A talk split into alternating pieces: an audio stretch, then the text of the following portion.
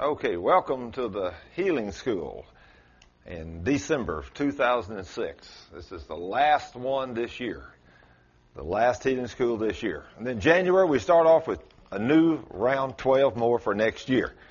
Praise the Lord. One every month, the second Saturday of every month.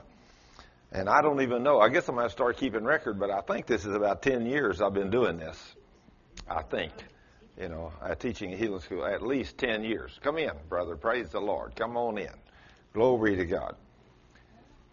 Okay, let's come to the Lord in prayer and we'll get started on the December Healing School 2006. Father, in the name of Jesus, Lord, we thank you and praise you and worship you that you are the King of kings and Lord of lords and God of gods. And you're our Lord. You're our God. You're our Savior. You're our healer. You're our provider. You're our everything, Father. And Lord, we thank you that you are the mighty King, the King that answers prayer, the King that does wonderful things for us when we do what you say. Lord, you even do wonderful things for us when we don't do what you say. But Lord, we praise you and thank you that you are so merciful and compassionate. And Lord, we just love you and we want you to speak through me today. We want you to open our ears and our hearts and our eyes that we may see and hear and understand your word so we can do what your word says. Now, Lord, I want to thank you and praise you for this day. And may you be glorified in everything we do today. And Lord, may every person here hear your words today and receive your mighty words. And if they have a need for healing, Lord, let them get to the point where they can receive the healing power of the King that's in those of us that believe. Thank you, Father for this precious day. Bless everything we do today. In Jesus' name, amen. Amen. Well, praise the Lord. It's good that uh, you are here today. We praise the Lord and thank Him uh, for bringing people to the healing school. It's His healing school.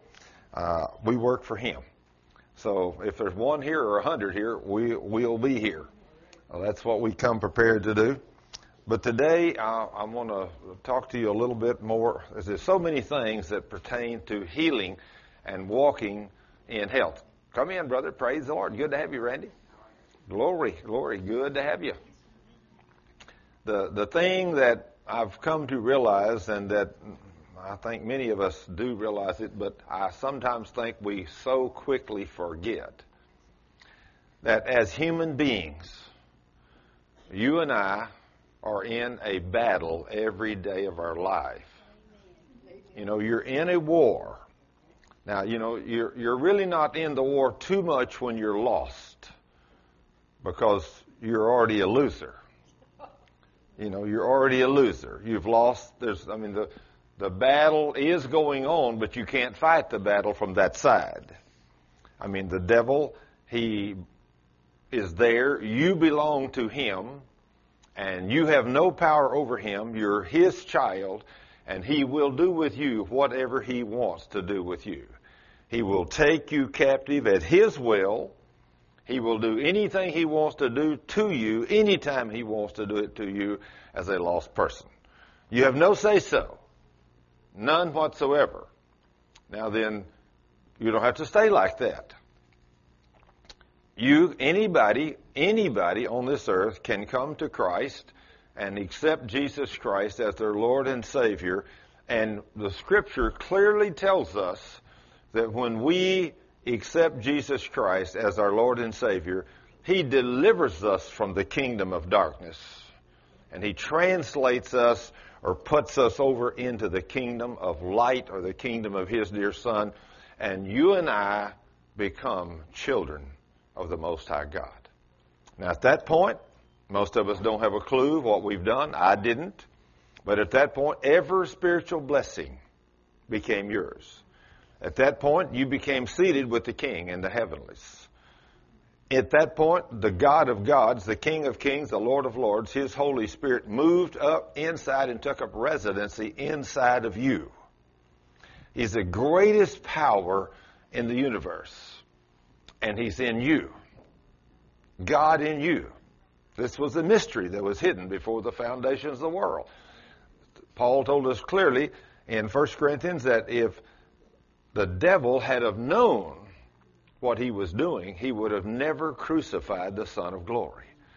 So the devil is the one that crucified Jesus. He did it through people, but he was the instigator behind this. But in the process of doing this, Satan was defeated.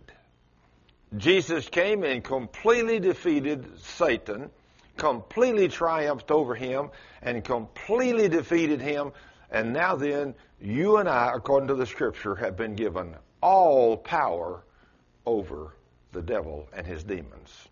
And Satan and his demons have to be subject to you and I. But the average Christian is just like I was. I lived most of my life not knowing any of these things. I was not taught them in church. Well, I can't put my finger out and say, well, woe is the Baptist church. Why didn't they teach me these things? I'll tell you why they didn't teach them to me. They didn't know them. They didn't know them.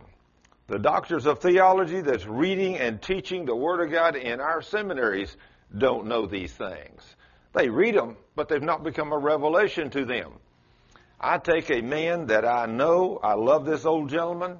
In fact, I don't know really now whether he's even still alive himself or not. But 10 years ago, he was a doctor of theology at the Baptist Seminary. His favorite book was the book of John. He almost had the book of John memorized. I mean, he had taught in the seminary as a doctor of theology for years and years and years. One day, as he was serving as an interim pastor for us at our little Baptist church, our pastor had left and we didn't have another pastor. So he came out to serve as an interim pastor. So after about three or four months, every Sunday, morning and night, he's there. You know, of course, on a Wednesday night, one of us deacons would take it, you know, because we didn't have but, you know, sometimes 10 or 15 people there on Wednesday night. So one of the deacons would do the little service on Wednesday night, which I was a deacon. Once in a while, I'd do one. But one Sunday, he was there after two or three months, and I asked him, I said, Brother so and so, I said, are, are you married? He said, Oh, yeah. I said, Well, I, I've never seen your wife come with you. Well, he said, Thurman, she can't come with me. I said, why? He said, well, she has cancer. I said, so what have you done about it? He said, well, we've been to the doctor. She's had surgery a couple of times. She's taken chemo. She's done all those things, but she's just sick all the time. I said, but how about the word? He said, what do you mean? How about the word? I said, well, Sir, what about James 5, 14, 15, and 16? He knew the scripture. He said, Well, you don't really think that works today, do you? I said, Do you believe that Romans 10, 8, 9, and 10 works today?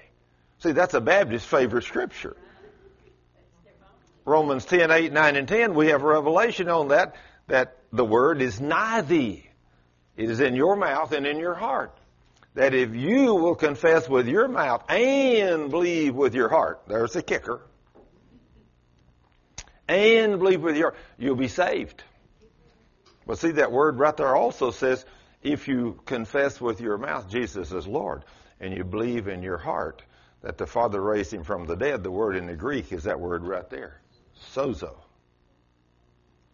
That word also means healed. It means all those things.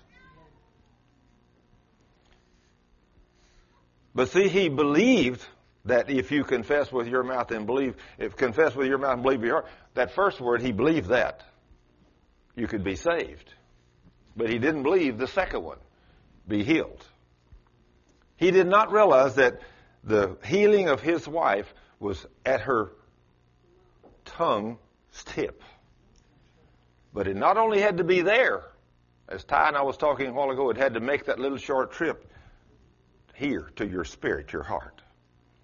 When your spirit man or your heart believes that you're really a child of God, ain't no devil can steal it from you.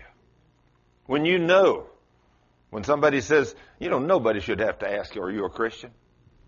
You know, when you come to work to the workplace they say, well, I'd wonder who, who's, who's Christians at the workplace. Somebody say, boy, I know Randy's a Christian. They said, what makes you think? Said, that boy's always talking about Jesus. He's doing everything like Jesus does. He's got to be a Christian. That's the way we ought to be known. You know that? Somebody said, anybody at work a Christian? Well, I don't know. Well, how about this old kid Randy down here? Well, uh, he, him? I mean, he goes out and drinks and runs around with wild girls and rides crazy, stupid motorcycles upside down and all kinds of crazy things. Him, a Christian? He uses foul language and hangs out in the bars? No, nah, no, he couldn't be a Christian. Now, see, if you'd done those things, that wouldn't be very good witness that you were a Christian, would it, Randy? Not, not, not much. But if you're always talking about Jesus, you're always in the Word. They say, who's a Christian around here? Oh, Randy, he's a I mean, that boy's a Christian. I mean, he talks about Jesus. That's all he's all. Anytime anybody's got a problem, he said, let me pray for you. He got to be a Christian. See, people ought to know that you're Christian or not Christian. And you know, the sad thing about it is somebody says, well, okay, I don't think I want to be a Christian because I've known a lot of people that said they were Christians and they ain't no different than me. They do the same things. You know, they got just as much oppression, depression, and everything else. Spend as much time in the hospital and everything as I do. So why why should I be a Christian? That's just like yesterday. We were talking with a gentleman, and he's a preacher. And the only thing he and I totally disagreed on, and the whole day we discussed all day long. We were all together. He believes Paul was sick, and I don't believe Paul was sick at all. No. You know, I mean, I don't believe that. Of course, my whole case about that is if I, it's like I told him, I said, Paul went to Ephesus and preached salvation, healing, and deliverance.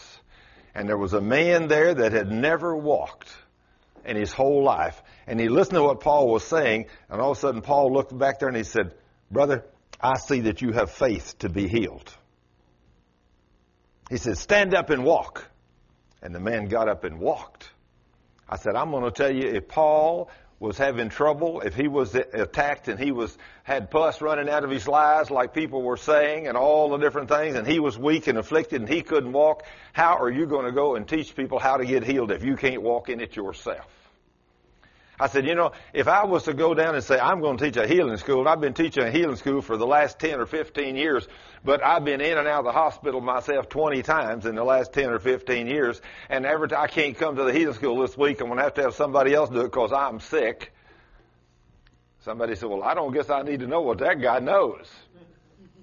But if they, you know, Thurman ain't had a sick day in 20 years. He's learned something. Besides that, I went down there and he told me what to do, and I got delivered and healed. Hey, that makes a difference, doesn't it, Randy? It made a difference in your life, didn't it, son? Hey, Randy, of course, he had seizures for years. He didn't know what brought them on. But when his pastor brought him to me and I told him what brought him on and that he had to repent of his sins and straighten up his life, and walk with God. I said, in that, in that case, Jesus will deliver you. And of course, after we cast the demons out of him, because he had them, everybody does, you know, that's got some kind of sickness. And a lot of you that are not sick got demons and don't even know you got them. I had them. Jesus told me I had them. There's nothing any more devastating when the king speaks to you and says, You have a spirit of infirmity living in your body. What, Lord? Me? I'm a Baptist deacon filled with the Holy Ghost and power. And I got a demon? Yes, you got a demon. What is it? Well, he told me. And he told me I had power over it. And I cast it out. And that problem, infirmity I'd had for years went away. Did I see a manifestation? No, I didn't. Just like whenever we cast the demons out of Randy. We didn't see, he didn't fall down on the floor and kick and stomp and jump and spit and cuss and all those things. He didn't see nothing happen. He didn't notice nothing when we cast the demons out of him. And he said, well, well, should I continue to take my medicine? He said, I've been having these seizures for years. I said, that's between you and God. I don't know. I said, you just ask him. I said, I'm not going to tell you to get off your medicine, but if Jesus wants you off that medicine, he'll take you off that medicine. So he gets on his motorcycle from Justin, where we had the healing school, and rides back to Denton, where he lives. And when he got home, he started reaching in his pocket to that jacket to get the medicine out, which he'd been carrying in pockets for years, and all of it was gone. Every bit of it was gone. He didn't have no medicine. since he'd been carrying it in those pockets and had never lost it, and this trip he lost it all, it must have been God was through with his medicine, don't you think? And so he never did go get any more. You ain't had a seizure since, have you? No. August a year ago, he ain't had another seizure. And he was having them things sometimes, what, two or three times a week?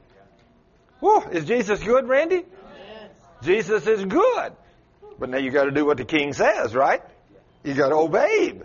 Because you don't want to go back and start disobeying, because if you do, they're going to come back. You know that, don't you? Yeah, I had a person that also was just like him that we cast demons out of. And they stopped having their seizures.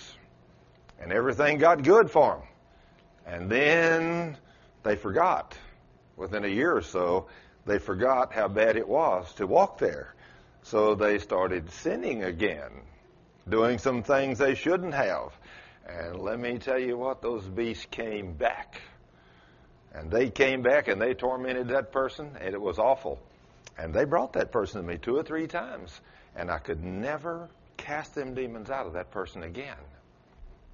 So let me tell you, you know, when you get the demons cast out of you, don't go back to your sin. Because it's a whole lot more fun not having seizures, isn't it? It's a whole lot more fun. I can tell you for sure, I thank the Lord I've never had one. But I know Randy, since he's here, he had a many a one of those for a long time.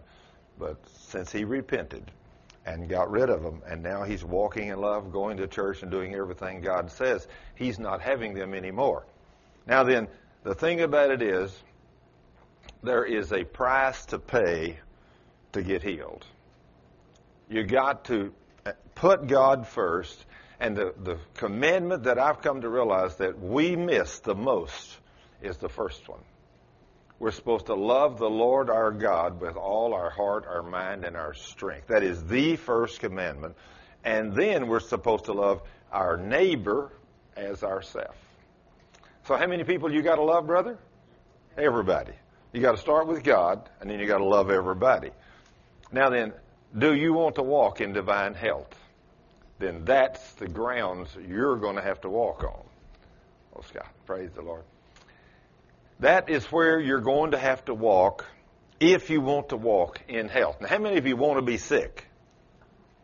Nobody held up their hand. Well, gee whiz. Okay. So I would love to be able to shut the hospitals down, wouldn't you? Amen. Well, now, as Christians, that's where we're supposed to be. We as Christians have been commanded to go heal the sick. But we have trouble staying healed ourselves. So if we have trouble staying healed ourselves and delivered from the devil, then the problem is we're not meeting the criteria. Now, the more I study God's Word, the more I realize there's only one on this earth you have to make happy. You know who that is? God, the Lord. If you make Him happy, you will virtually make everybody, at least in the church, happy. Now, I mean, you won't make the people in the world happy because the devil's living in them, and they will come against you. They will make fun of you. They will laugh at you. They will persecute you. They will do everything in their world to make your life miserable or to put you to the test to get you out of a love walk. To get you out of a love walk. I mean, the devil, if you walk in the commandments of God, the devil, he will do everything he can to put you to the test so that this battle that we're fighting, you, in fact, it, you know, there was, there was so many years of my life I didn't even know there was such a thing as a battle going on. I was told, and I've heard of many a deacon, when somebody comes to know Jesus in a Baptist church, which I was a member of for years, say, you know, if you'll just make Jesus Lord of your life, everything will be fine, you know. You, you won't have to worry about nothing after that. You know, you just become a Christian. Hey, the guy don't have a clue what he's talking about. You know, your battle doesn't start until you get saved. When you get saved, I know, I know people that were not sick until they got saved. They had so many doors open to the devil, and he was hovering around them, and whenever they got saved, the devil attacked them full force, and they didn't have a clue who they were, and they didn't know how to retaliate, and they didn't know what Jesus had done for them. They did not have a clue the power they had over the devil. In fact, I think about this preacher evangelist that Ty brought with him the other day, this evangelist called Michael. You know, now he was a kid that was on drugs and alcohol and everything else. I think he was involved. Sitting listening to him the other night, I think for a few years he was involved in everything you get involved in that was sin. Now I know a lot of men and women that do that, don't you? I mean, I don't know, but he was probably in drugs, he was probably in alcohol, he was probably in sex, he was probably used bad language, he probably done everything that was sin because he was a lost sinner. And he was strung out on stuff. Well, somebody finally told him about Jesus. Well, he got saved.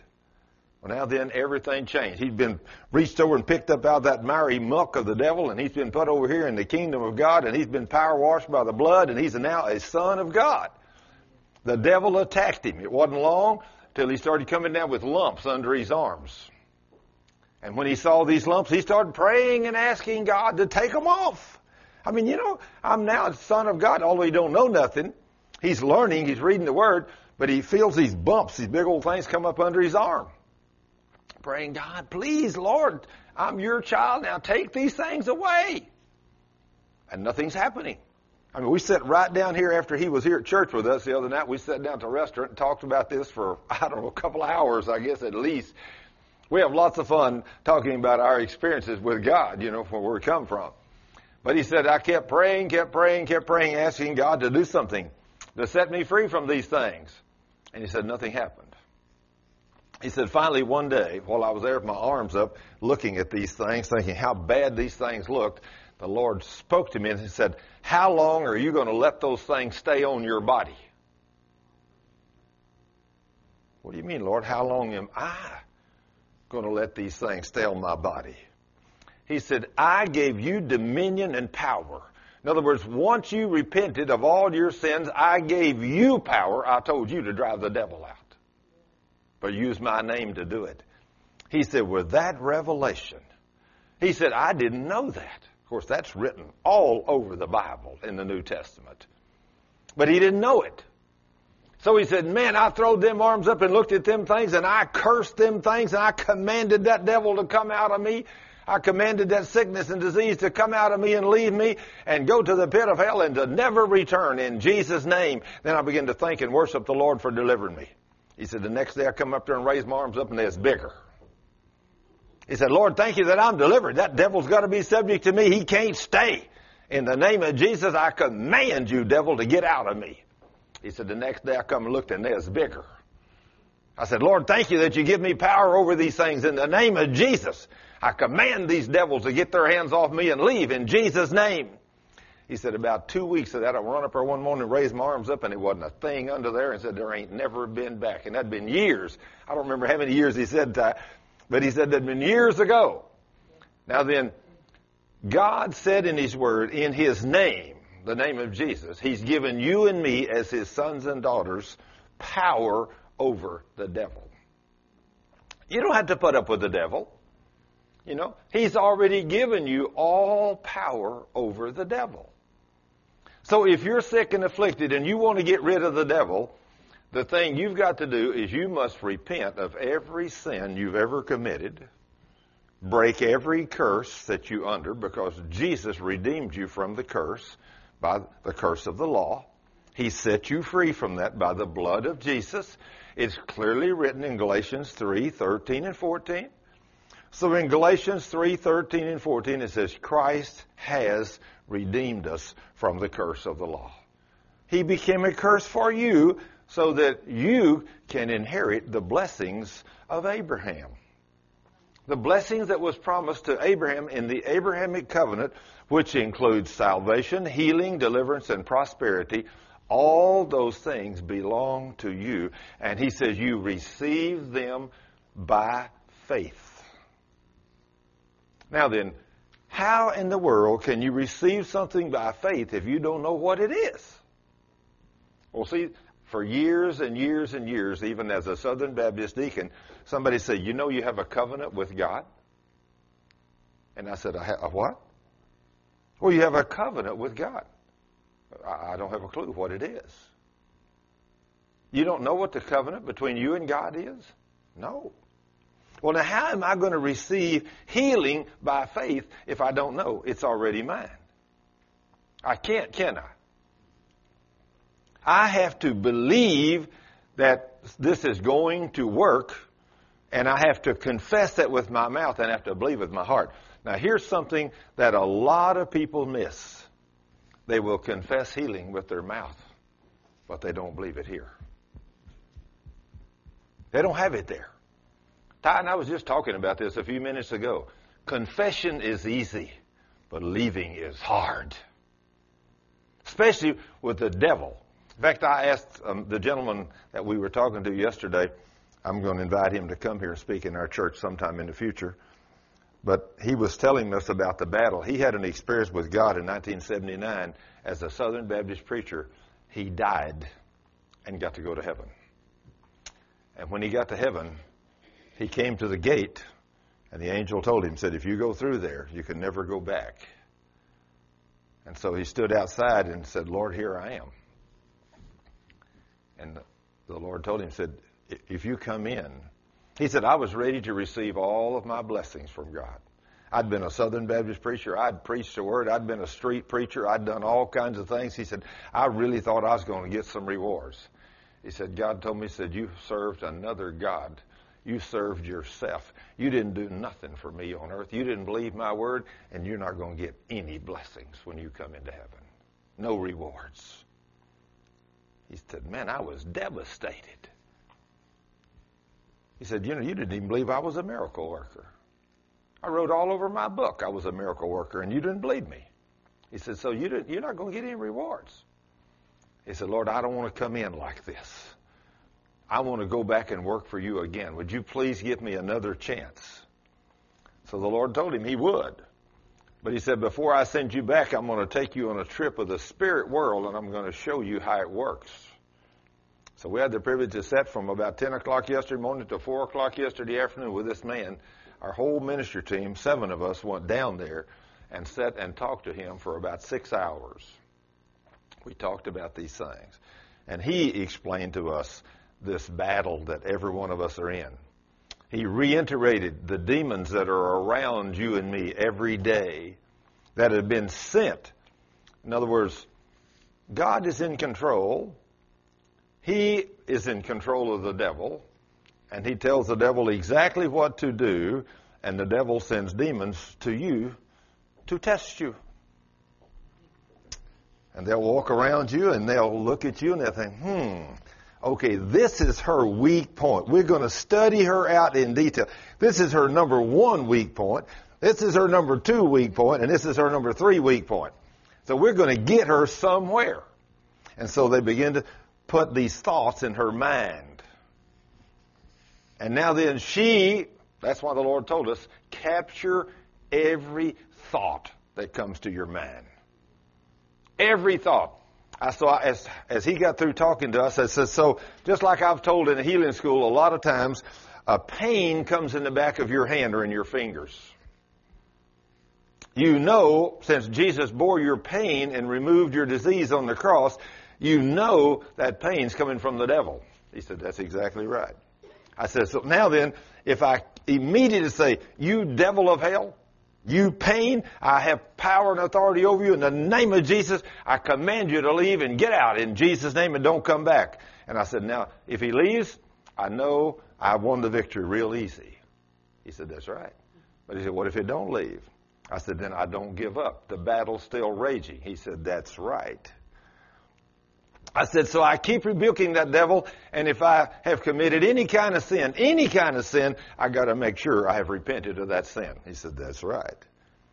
I said, so I'll repent of every sin, and I keep rebuking the devil, and two, three, or four days later, I'm still telling him he's got to go, and finally, at about the fourth or fifth day after my intensive encounter with the enemy, he leaves, and I'm healed, and I won the battle. He said, that's exactly right. He said, now, any time in that, if you think the third day, you think, this stuff don't work. It don't work. I said, I just lost that battle, didn't I? He said, yes, and that demon will put arthritis in your hand. Because you didn't drive him away. The battle's raging. Now, see, the average Christian never spends enough time in God's Word ever to understand this. We don't understand it. So we don't know the battle is raging and the devil is here putting you and me to the test. And as he's putting you and me to the test, instead of losing our battles, we need to start winning our battles. We need to capture every thought. Every thought that comes to our mind. And we need to realize whenever the devil comes and attacks us, the first thing we need to do is consider all these various trials and tests grumbling space, right? Oh no, that's not what we do. What are we supposed to do whenever that? Count it all. Now there's a woman right there. You need to listen to what that woman said right there. She's got it. Now see, you can see, you can see the wisdom in her. You see that gray hair? God says gray hair is wisdom. So we got two up, three of them back here that's got a lot of wisdom. And the two on the left over here, eh, or on your right, it's got a whole lot more wisdom because she got a whole lot more gray hair. See, now this lady's getting it, but these two got it. That's wisdom from God. Those gray hairs are threads of wisdom that God put in your, He said that in His Word. So, whenever the devil attacks you as a son or a daughter of God, the first thing you need to know is does this beast have legal right to me because of sin? Now, if you've stepped out of this love walk with God, He has legal right, and the devil has legal right to put him on you, and he put a pain in your hand, and you try to drive him away, and he does not leave. Now, after two or three or four or five days or a week, you're rebuking him and standing on the word, quoting the word, spending time with God, and that does not go away you better look for a sin in your life. And you know what the sin may be?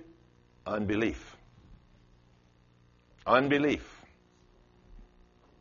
Because here's the next question that comes to you How much time do you spend with God every day? What is your quiet time with the King like? You know? Have you spent time with Him every day? Do you praise Him and worship Him and thank Him? Or you come to church on Sunday and then you don't even think about God again until next Sunday. And then sometimes not even next Sunday. Maybe two or three Sundays before you think about Him again. I'm going to tell you, if you live like that, I'm going to tell you for sure, because of your lack of knowledge of the promises of God, you're going to be sick or you're going to be tormented. You're either going to be in a hospital, you're going to be in a mental institution, or you're going to be somewhere that you don't want to be because you're going to be a part of the devil's kingdom. He will take you out. And chances are, when you die, you will go to hell. That man yesterday told us something that just, I'd heard him say on some teachings, but he told it to us two or three times yesterday. He said in 1979, when he had his death experience, he said, I was walking on a highway to heaven. Yes, the Lord. Lord, where, where am I? He said, You're on the highway to heaven. He said, Lord, you mean in Isaiah when you said there's a highway to heaven, you literally meant there's a highway to heaven? He said, That's why I put it in my book. There is a highway to heaven. And he said, in the 15 minutes, he even knew the time of day. I think it was 4:45 in the afternoon until 5 o'clock. That 15 minutes of time from the time he had his artery sever in his body and the blood started running out of his body, in the next 15 minutes of time on earth, 2,000 people worldwide had died. 2,000. That's what he told us. And he said, The Lord told me to count, or the angel told me, said, count the people on the highway to heaven. And he said, There was 50. 50. So he said, Lord, what happened to the other 1,950? He said, They went to hell. That's pretty low two and a half percent on this earth, two and a half percent in 1979 on that day when he died, from the time his artery severed till he was in heaven with the Lord, 15 total minutes took place on earth. And in that 15 minutes, 2,000 people had died and only 50 went to heaven, and the other 1,950 went to hell.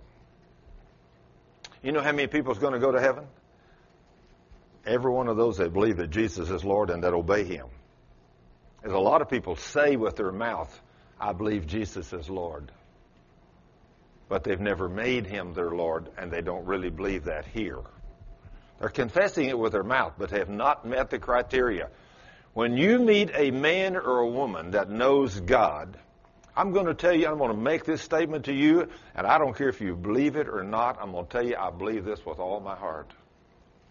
You will find no alcoholics that are true Christians. You won't find no drug addicts that are true Christians. If you come to know Jesus and you've made him Lord, he will deliver you from all of that. He will deliver you. He will set you free. You cannot be a drug addict and be a child of God.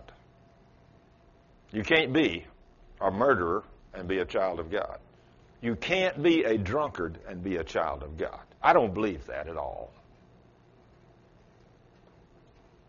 In other words, somebody said, Well, I'm a drunk, I'm a homosexual, and I'm a Christian. No, you're not. You need to know Christ. You need to come to Him. You need to stop confessing just with your mouth, and you need to start believing with your heart. Because the minute you confess with your mouth and believe with your heart, that's when you really become a Christian. And when you become a child of God, the King loves you so much, I guarantee He will deliver you from the trash of the world. You will be a changed person. You will be different. If you say you're a Christian, you're no different in the world, you don't know the King. The Scripture says that. The Scripture says that. So, you know, it should put fear in our hearts. If we say we're Christians, and we're not doing what God says, you need to stand in awe. You need to stand in fear because if you died with not without truly believing in your heart, do you know where you're going to spend eternity? In a lake of fire. That young man the other day that had that experience had it several years ago, but I watched him on uh, one of the Christian networks. He died and he went to hell. And he said he fell into this place and he was in a place of torment, place of prison, and said two humongous beings, the most wicked looking things he's ever saw, come in and just one of them just reached down and grabbed him like he's ripping an arm off and picked him up and slammed him against the wall. And he said, I felt all the pain just like it happened to me on earth. He was in hell. And he has written a book called 23 Minutes in Hell. Some of you may have read it. Let me tell you, it took that boy, after God brought him back from that experience, it took him a year before he could even regain his composure and even talk about it. It was that bad. But you don't have to go there. You don't have, nobody has to go there. Jesus has paid the price so that anybody that comes to him and confesses with their mouth Jesus is Lord and believes in your heart the Father raised him from the dead, he will save you. But you don't have to be sick either. Nobody has to be sick. I have now learned that that same word, sozo, means healed also.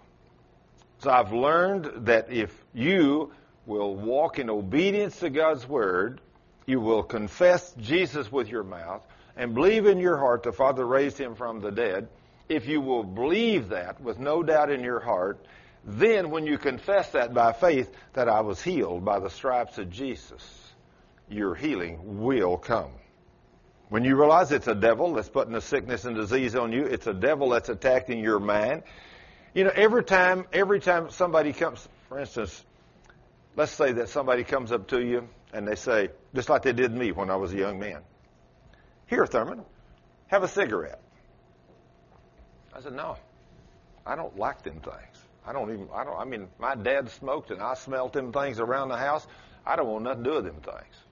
But Thurman, they're good. Just taste one. No, I don't want one of them stupid things.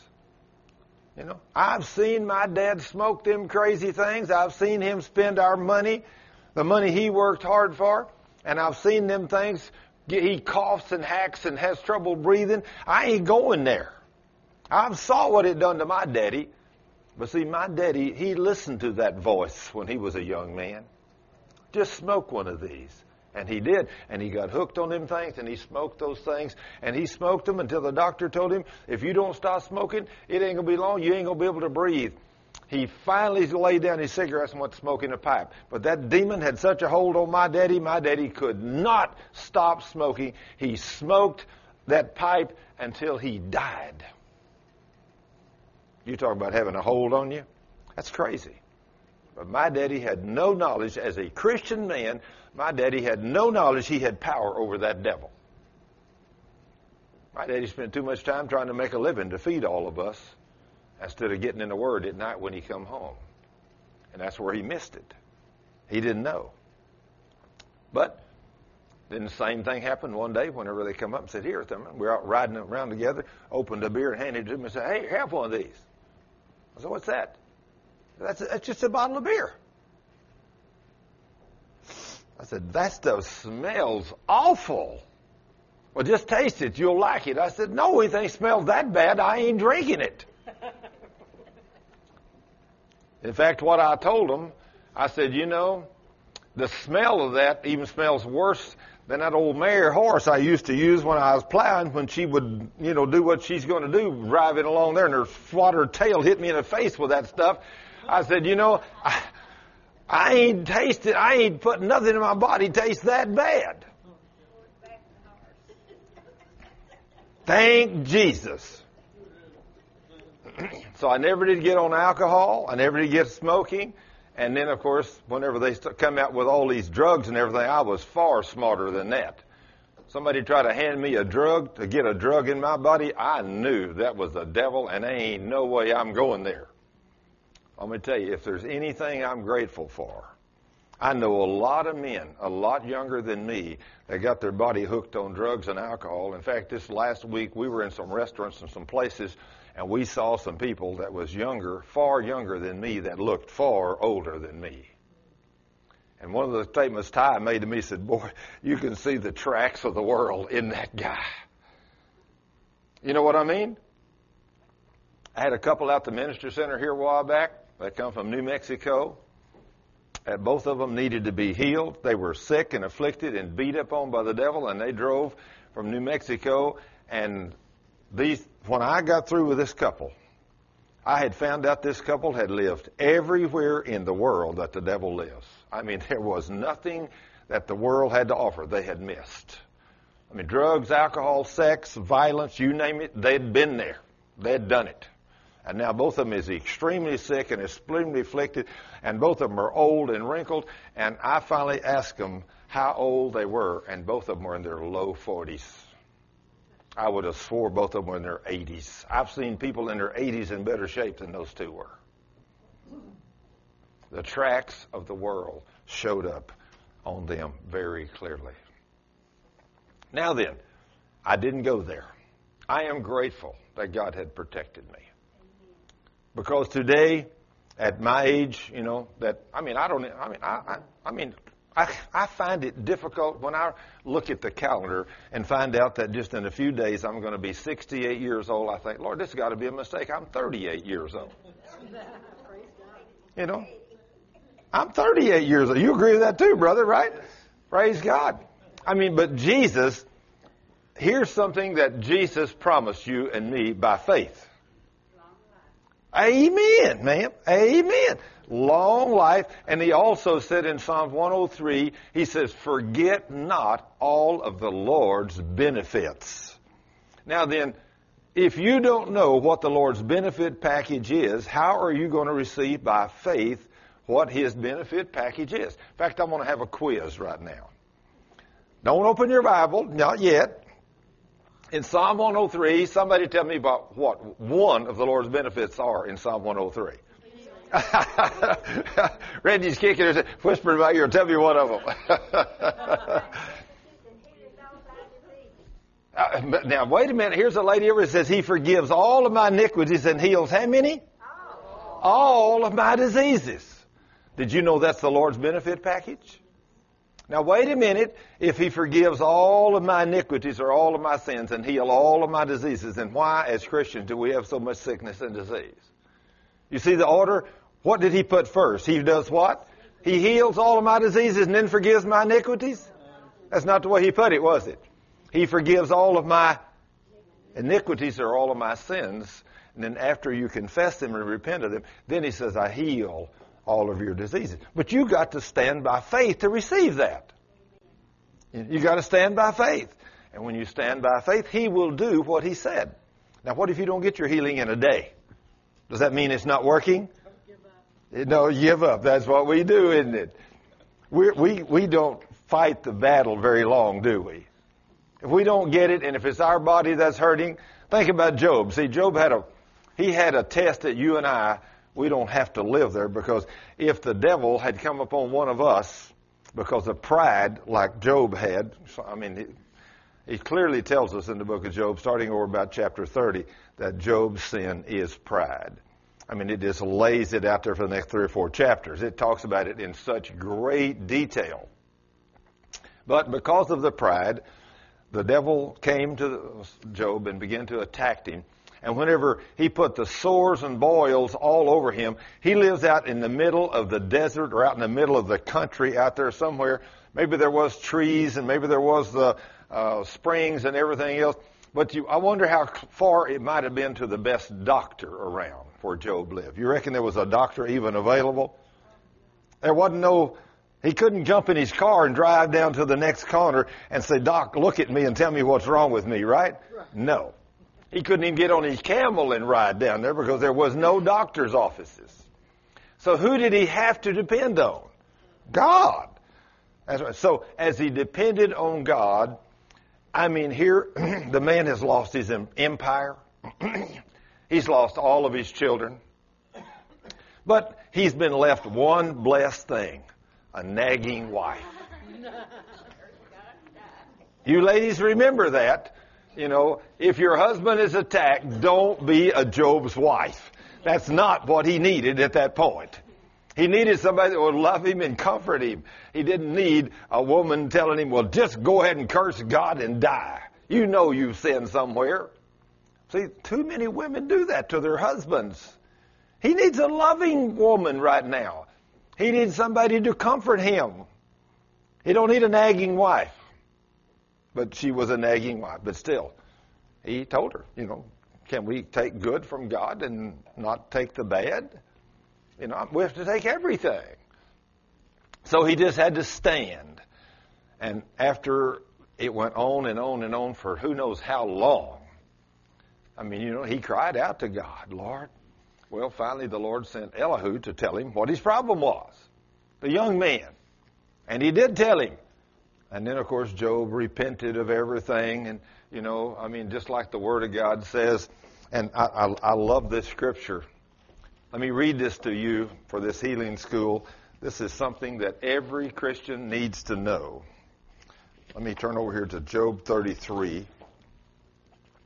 And I want to show you this scripture. It's so powerful.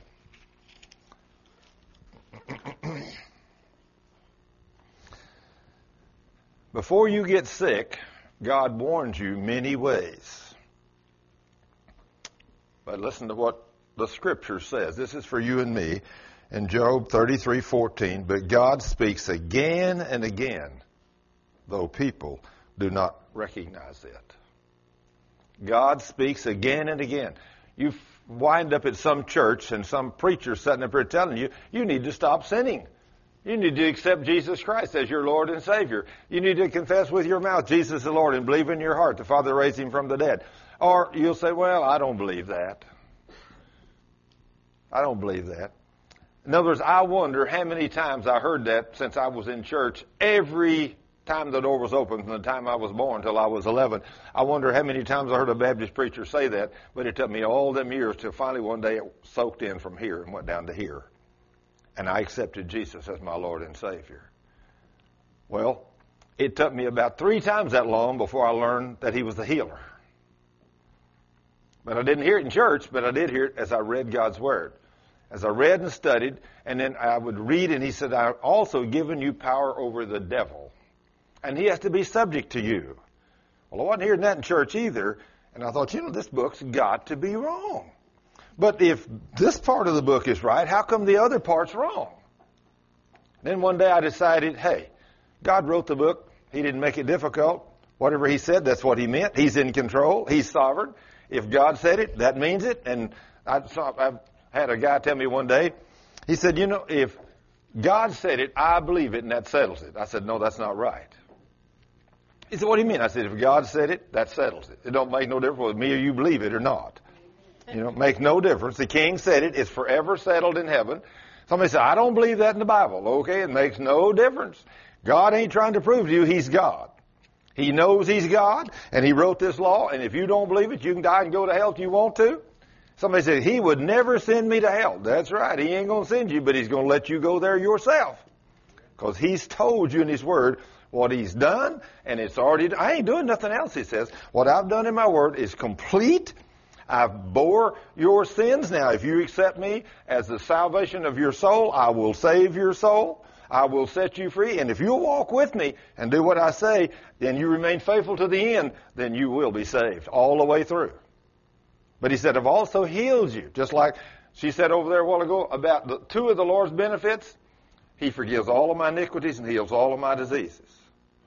Anybody know another one of the Lord's benefits? He delivers my life from destruction. Amen. He just satisfies my mouth with good things. That's every day, isn't it, brother? Sometimes that's four or five times a day for some of us. Some of us, uh, ain't nobody in here likes to eat more than me and Ty. we can eat them groceries, can't we? We love it when God satisfies. I I bet you like them too, don't you, brother? He satisfies our mouth. All of us do.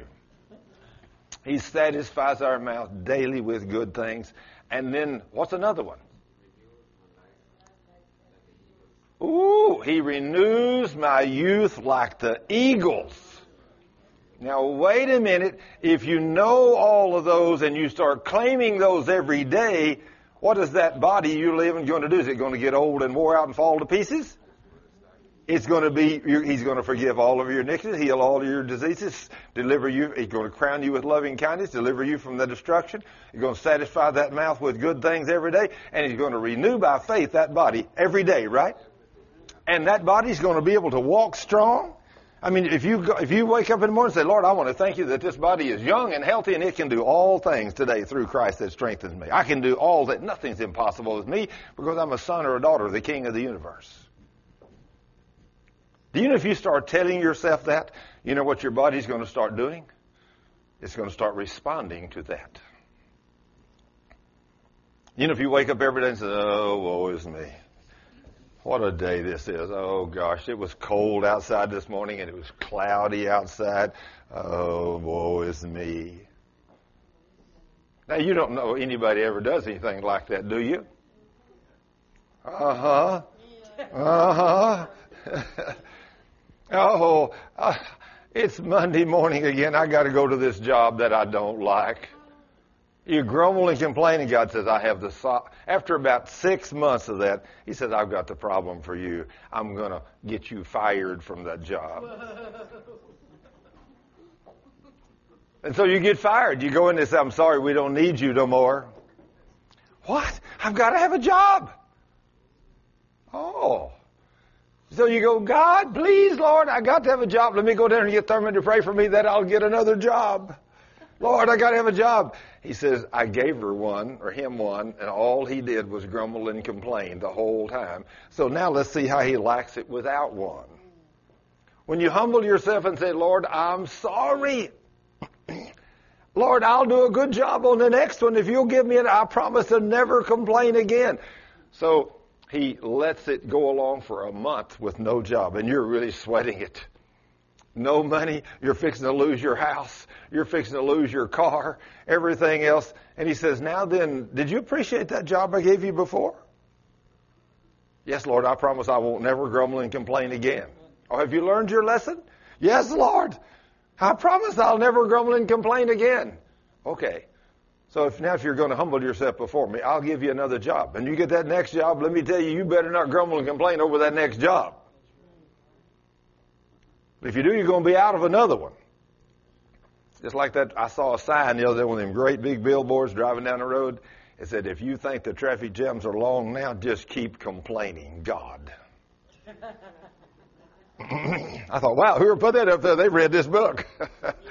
they read this book because God says, I hate grumbling and complaining. I love for you to worship me and praise me and thank me in all things and forget not all of my benefits. If he's a God that forgives all of your sins, so if you sin, which you're not supposed to, but if you do, you come and ask him to forgive you, what'll he do? He'll forgive you. And if it has already brought sickness and disease on you, if you'll stand on his word, he'll heal you because he promised it. Most of us, like you said, if we don't get healed in the first day, we, we fall and run to the doctor right quick. We can't stand on the word of God because we hate for our body to suffer. But let me show you, after talking about all the Lord's benefits, in Psalms, in Job thirty three fourteen, it says, but God speaks again and again. Not just once, does he? He speaks again and again, though people do not recognize it. We don't understand when somebody walks up and says, you know, you're sick. You've been sinning. You need to stop that nonsense. Then you need to have somebody pray for you in faith. And I guarantee you Jesus will heal you. Well, I don't know if he will or not. Maybe he will, maybe he won't. Well, there ain't no faith there. Just like this little lady sitting here on the front row. She was down for 10 years in a bed out in the Midland area with vertigo, couldn't get up, and she called the ministry center, and Sharon prayed for her, and she was instantly healed. Ten years. She was here a while ago early. She came yesterday, so she'd be here on time, and she got here at a taxi, bring her uh, here today. And when I got here, she was here taking these Cheryl. She said, "Not bad for a woman that hadn't been in bed, has been in bed for ten years. And I'm doing pretty good." I said, "Yes, you are, young lady." I said, You keep confessing that. I'm a daughter of the king. I can do all things through Christ which strengthens me. And I said, Nothing will be impossible with you. Now, how would you like to be down in the bed for 10 years with vertigo and couldn't get out? Well, she lived there for 10 years. She don't want to be there no more. That's why she comes to a healing school. She wants to know what she's got to do to walk in health. Healing is much better than being down in the bed with vertigo, isn't it? Right. right. Absolutely. Now then, who knows what kind of grumbling and complaining she might have done that put her there. But some sin put her there. It didn't just happen accidentally. I was in the wrong church. You was in the wrong church. I was going to religious science and I didn't know. Oh, oh, okay, yeah. Yeah, you were in the wrong church. That's right. You didn't know the real Jesus. Book, yeah.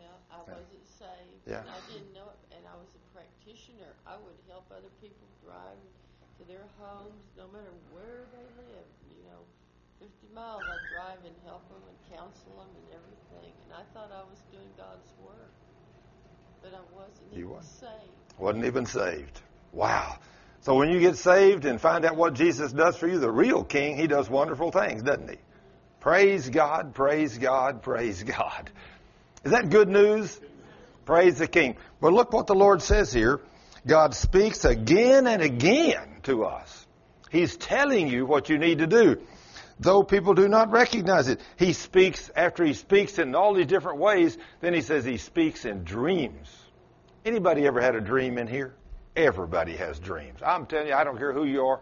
God warns you.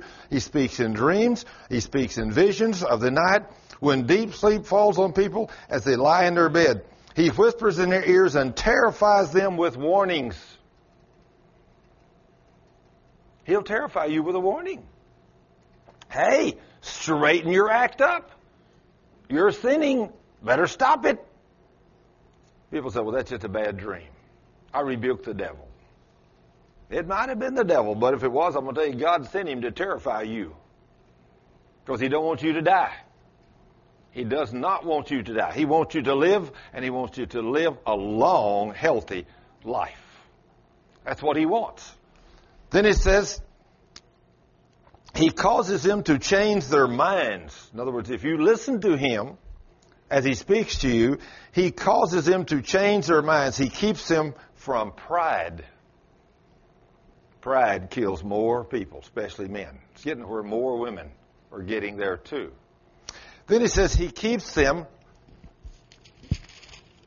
from the grave.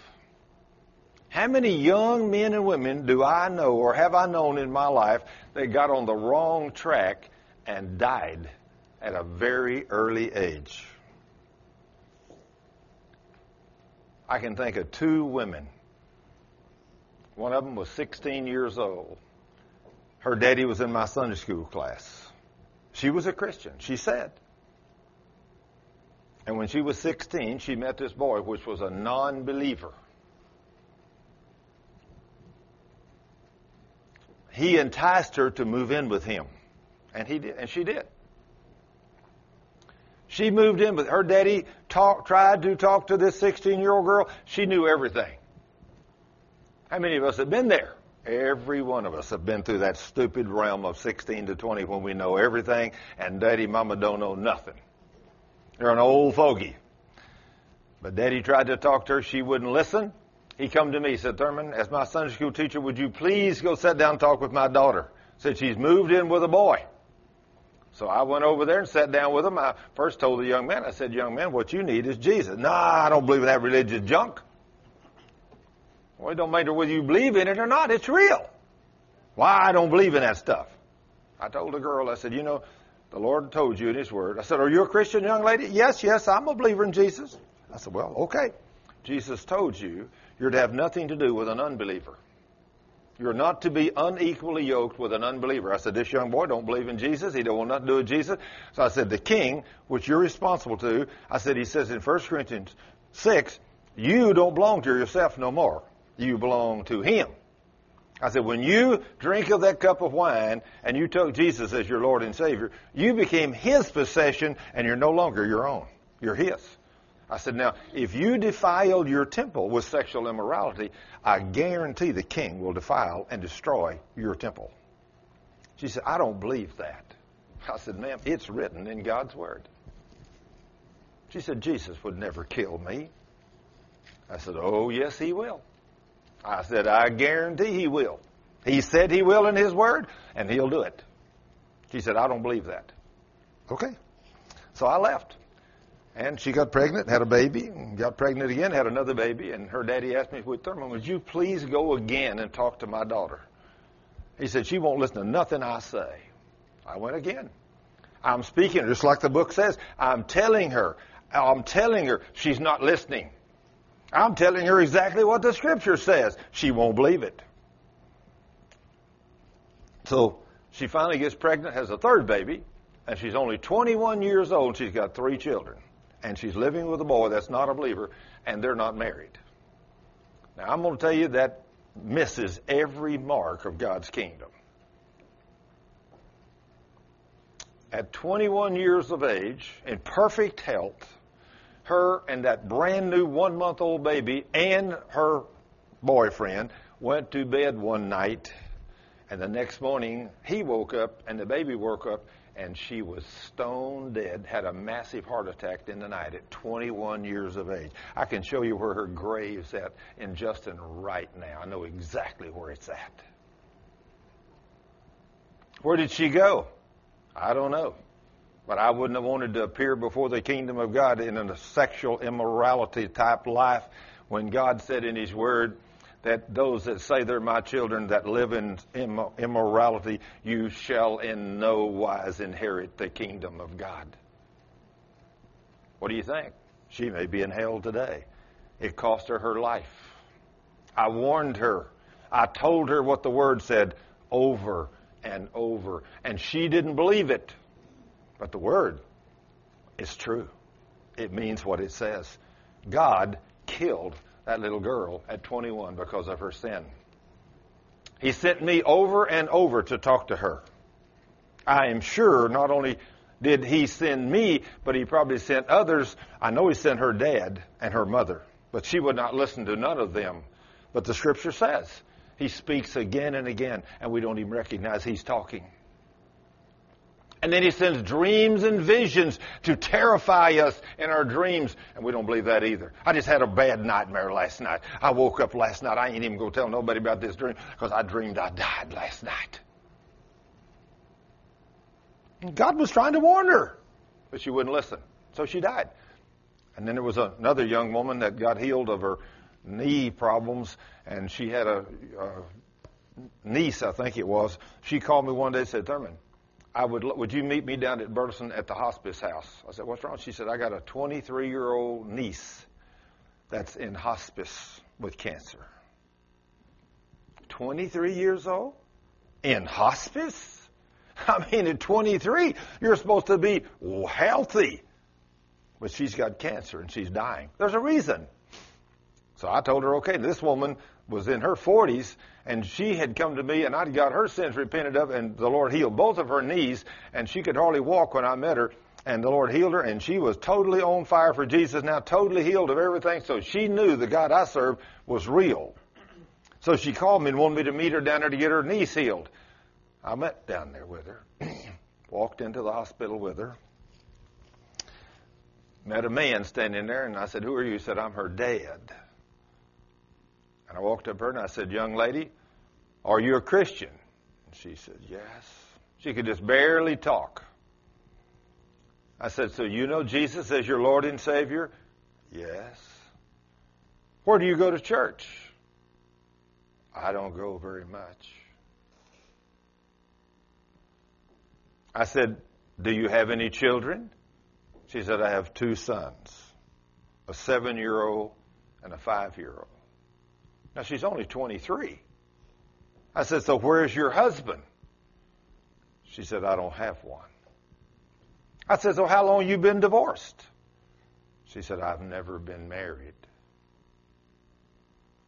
I said, You're telling me that you're a child of God and you're 23 years old and you've lived with some man or men and you've brought two babies into the world in an adulterous affair and you've never even been married and you're telling me you're a daughter of the king? I said, honey, that's why you're dying. That's why you're on your deathbed. He's destroying your body. I said, all we can do is cry out to God and ask Him to forgive you. I said, you may very well have committed a sin unto death. I said, Will you repent? She tried. She asked the Lord to forgive her. I prayed with all the faith I could. But three days later, that little girl went wherever she's spending eternity also. Did she have to die at 23? No. But she was totally disobedient to the Word of God. See, the average church member today don't believe that God will do what He said in His Word. We don't believe He'll do what He said. I mean, you know, grace is free. God understands. He knows I have sexual desires, and He knows it's okay for me to live with this boy and get pregnant and bring these children into the world. He understands. He'll forgive. No, He don't understand. And yes, if you get to Him at the right point, He will forgive you. But just like the woman that had been in adultery, when he set her free and forgave her sins, what was his last statement to her? Go and sin no more. Now what he said? You think he meant that? Yes, he did. Just like the old gentleman, the old guy, 38 years old, the old guy that had been crippled for 38 years, that is set out there. When he asked him if he wanted to be healed, and he said, Sir, there's no one to take me down into the water when the angel comes. Said, I didn't ask you that. Do you want to be healed? Finally looked said, Take up your bed and walk. The compassion of our God is beyond your wildest dreams. And so the man stood up when Jesus told him, Take up your bed and walk. Now that man's got to act on that. If he don't act on the Word of God, he could have looked up and said, But Lord, I'm crippled. I can't walk. Couldn't he? Sure, he could have. He could have sat right there. He could have stayed sick the rest of his life. But he acted on the Master's word. Get up and take up your bed and walk. And when he began to move, the healing came. The demons left, and his body was healed. But the king told him, he said, Now then, leave your life of sin, or something worse is going to come upon you. He's trying to warn us, isn't he? So why is it that so many Christians today are sick? Well, here's your answer. Listen to this. He speaks to us again. He saves us from the grave, from crossing over the river of death. Or, if in other words, if you don't hear none of these things, if you don't hear him whenever people talk to you, when he talks again and again, You don't hear him in the dreams. You don't hear him in the visions. You don't hear him in the warnings. He says you will cross over into death. You'll die. Now, I know everybody's just living to die, right? Not me. I'm living to live. Aren't you, Nancy? I want to live a long, healthy life. A good, abundant life. I love living. Because Christ said, I come to give you life and give it to you abundantly. And I've learned how to step into that abundant life, to walk in health, to walk and to be healthy. And you know, you know how much fun it is to be able to do anything you want to do? When you get to be 68 years old, you can do anything you could do when you were 30. You know how much fun that is? It's wonderful. You know, I can work and play and climb ladders and build buildings and do anything I want to do. And I have no limitations. And I don't ever get tired. I just keep on going from can till can't. And then I get up and go again. Because I know who I am in Christ. I command my body to be strong. And it is. Then it says, or God disciplines people with sickness and pain. Wow.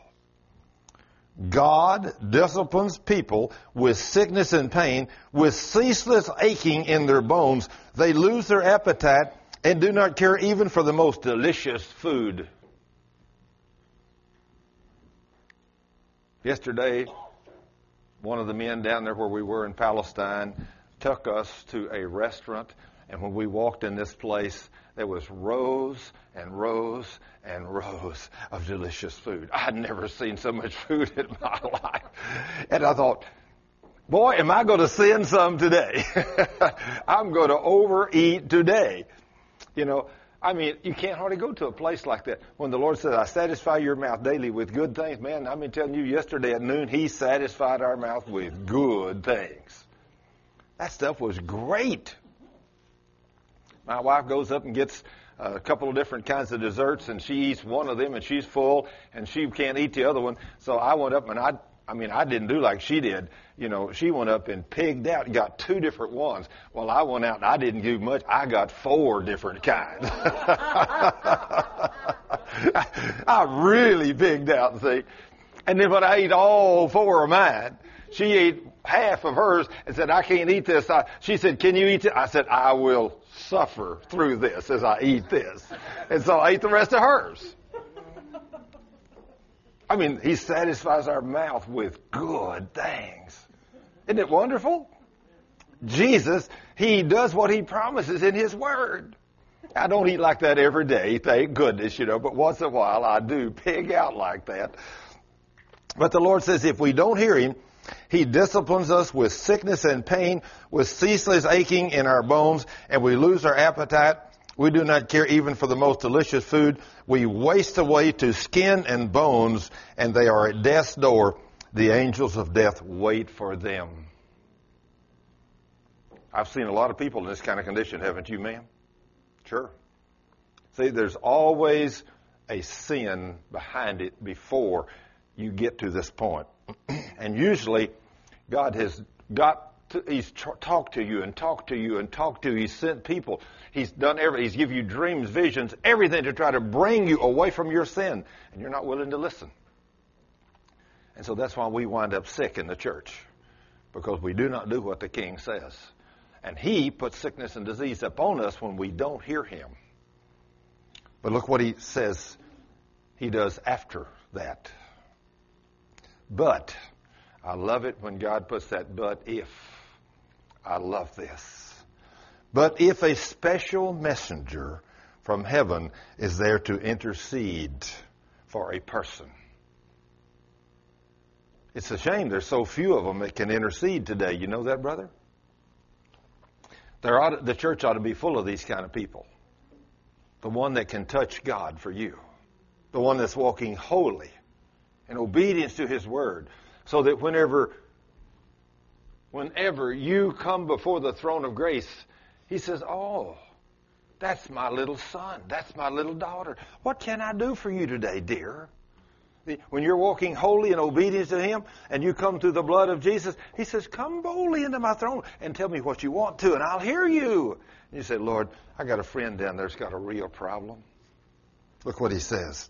But if a special messenger from heaven is there to intercede for this person to declare that he is upright, in other words, that you've got their sins repented of, and you've got them all confessed, it says God will be gracious and say, set him free. I'm in verse 23 and 24 of Job 33. Job 33.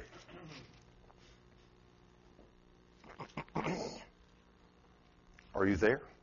Job 33. I am reading out of the NLT, the New Living Translation. It is so clear. But the King James, I've read it in the King James, it says the same thing. It's a little bit more difficult to get it out, but it says the same thing. It says, But if a special messenger of heaven is there to intercede for a person to declare that he is upright, God will be gracious and say, Set him free, do not make him die, for have found a ransom for his life. Then his body will become as healthy as a child's, firm and youthful again. When he prays to God, he will be accepted, and God will receive him with joy and restore him to good standing. Then he will say in verse 27, he will declare to his friends, I sinned, but it was not worth it. I sinned, but it was not worth it. God rescued me from the grave, and now my life is filled with light. Let me tell you, you don't have to go there. You don't have to be that person. When you start sinning and somebody comes by and says, Brother, you know, I saw you do something that doesn't line up with the Word of God. You need to stop. What do you need to do immediately? Yeah, that's right. That man's got it. He said, I need to stop and repent and change from my wicked ways. He said, Lord, I'm sorry right there. He said, Oh, okay, now that you walk holy before me, we won't get to this point where you're having this pain in the bones and the sickness and disease. We don't, nobody likes that, do they? We don't want to be one of those that goes to the hospital that we're having to take chemo and all that stuff. That's, again, do you know chemo, if, if I were to get in some kind of sin and some kind of cancer was to come upon me, I guarantee I'd die outside without chemo or radiation. You ain't never going to touch my body with chemo or radiation. No way. I remember reading an article about Dr. Day, a woman from California that teaches one of the, the uh, uh, medical institutes out there. She is one of the highly recommended doctors out there, and she teaches, and she came down with cancer. And she has written a book and got a video and everything, said, I'm no longer afraid of cancer because she got healed. But she had, she tried everything physically, but they would not, she would not let them touch her body with chemo or radiation. She said, I know what that stuff does, and you are not going to put that on my body. She tried everything in the world, vitamins, every foods, everything to get healed, and couldn't get healed. She got better, but she couldn't get well. And then when she came to God, He healed her. Today, that woman is a beautiful woman on fire for Jesus, has learned the promises of God. And when I saw her on the video, if you'd asked me how old she was, I'd have said, eh, 45 or 50. But she was about 65 when she made the video. She looked like a beautiful young woman. Skin was young and smooth and no wrinkles. But she said, I've learned how to walk in the promises of God. Hey, that benefit package is for me and you, isn't it, brother? We're going to walk in it, aren't we? Yes, we are. We're going to walk in that benefit package. But you, you receive that benefit package from God by faith. By faith. If He said it, you believe it. And you claim it. And when you believe it, it's easy to confess it with your mouth, have in your head. I'm healed by the stripes of Jesus, but you're sick. And you can't get well. You know what the problem is? It's not made the little trip from here to here. I've had a lot of people tell me that. Thurman, I confessed I was healed and I was sick for another year. But when I finally got in the Word, I really started believing God's promises. As I spent the time in the Word, one day it finally became a revelation. He really said that, and it was for me. That's when it went from here to here. That's when they got healed. It's just like Dave Rosenfeld says. He says, I now know why it took me almost two years to get totally healed because I didn't have a close enough walk with God. He said, the closer I got to the king, the quicker my healing began to take place. And at a year, he was awful. I mean, he was awful. And I told Dave, I said, Dave, you need to get the scriptures. You need to start quoting them. You need to spend, more time with God. You need to worship Him. You need to call Him in remembrance of His promises. You need to quote them to Him. Say, Father, you made me the promises right here. And then, Father, in the name of Jesus, you said I have power with the devil. So, devil, since I've repented of every sin, devil, according to these scriptures, you got to get out of my life in the name of Jesus. I said, and you do both of them boldly and with power and authority, from it is written. And it took him almost another year. But he did that. And today, from an incurable lifelong disease, he's totally healed. Totally. Changed his life forever. Changed his life forever. For a man that couldn't have any children, the doctors clearly told him if you have any children, it'll be in, it's in your DNA and it'll be passed on to your children. I said, it's not in your DNA. It's a curse. I said, it's a curse that's been passed down from the breaking of the law of your family, and it's a demon. What it is, it's not in your DNA. It's a devil from hell that's in your flesh and in your body. And when we break these curses and you get set free, we cast these demons out. They ain't to be passed to your children, and you can have all the children you want to, and they'll be healthy. And so after he got healed, he believed. And today, of course, him and Yesha have that beautiful little son. And then in next month, they're going to have another beautiful one. I don't know if it's going to be a boy or girl, but she seems to think it's going to be a little girl this time. But they got one beautiful little son, and he is the best behaved little critter I've ever seen in my life. Did you, Ty? He is. I mean, but Dave has taken it literally the rod of correction drives the devil far from your children.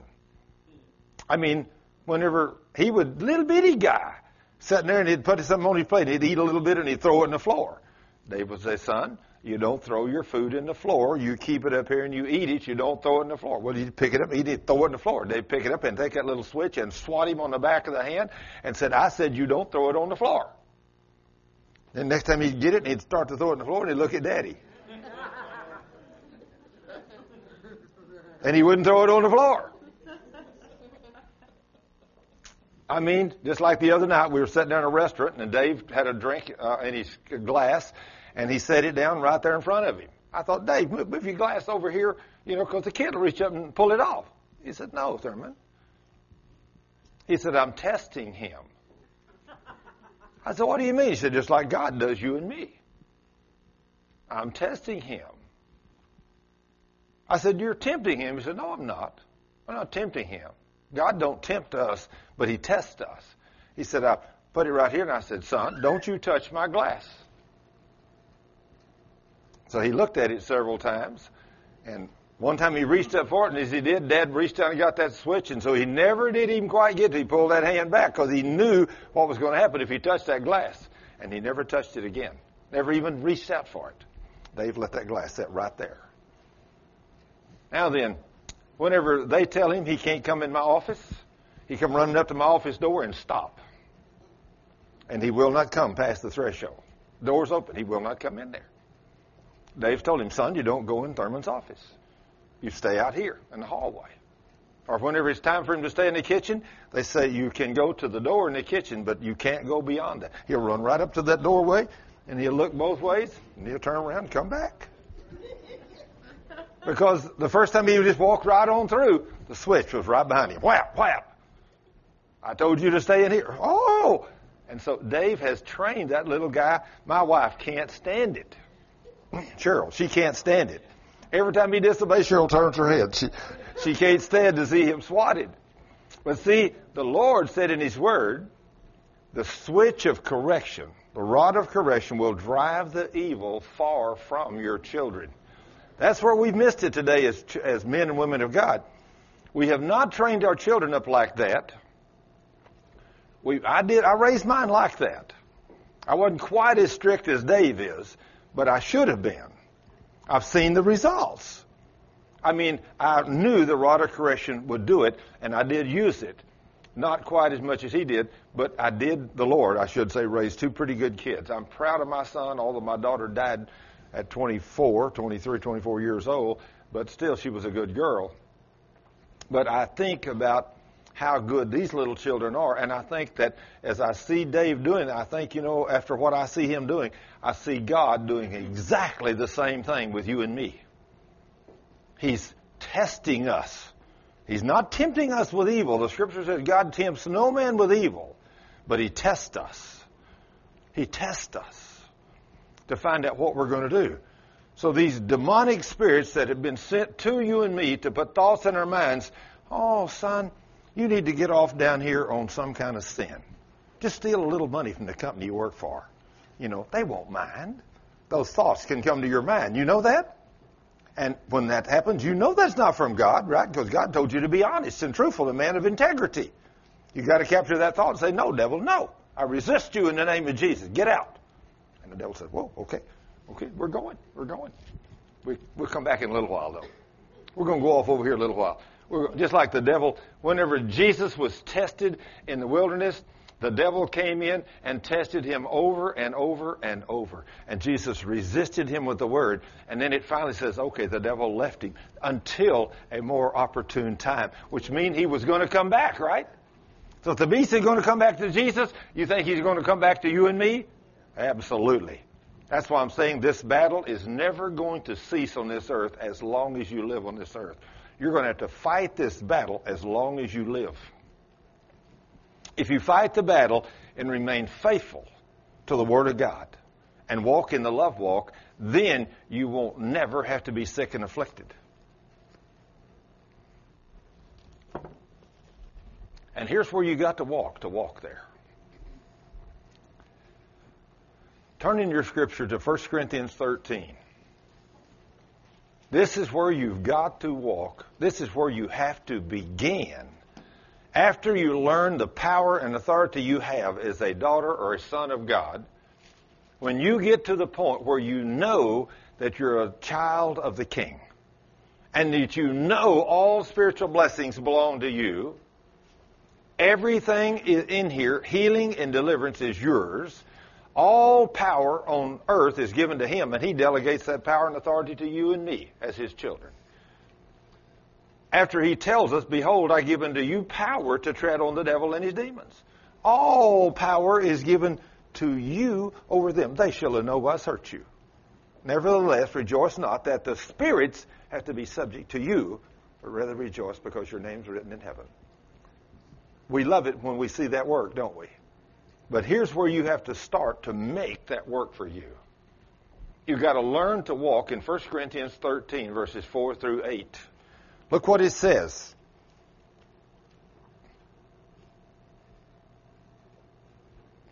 First Corinthians 13, verse 13 says, And now abideth faith, hope, and love. These three, but the greatest of these is love. The greatest.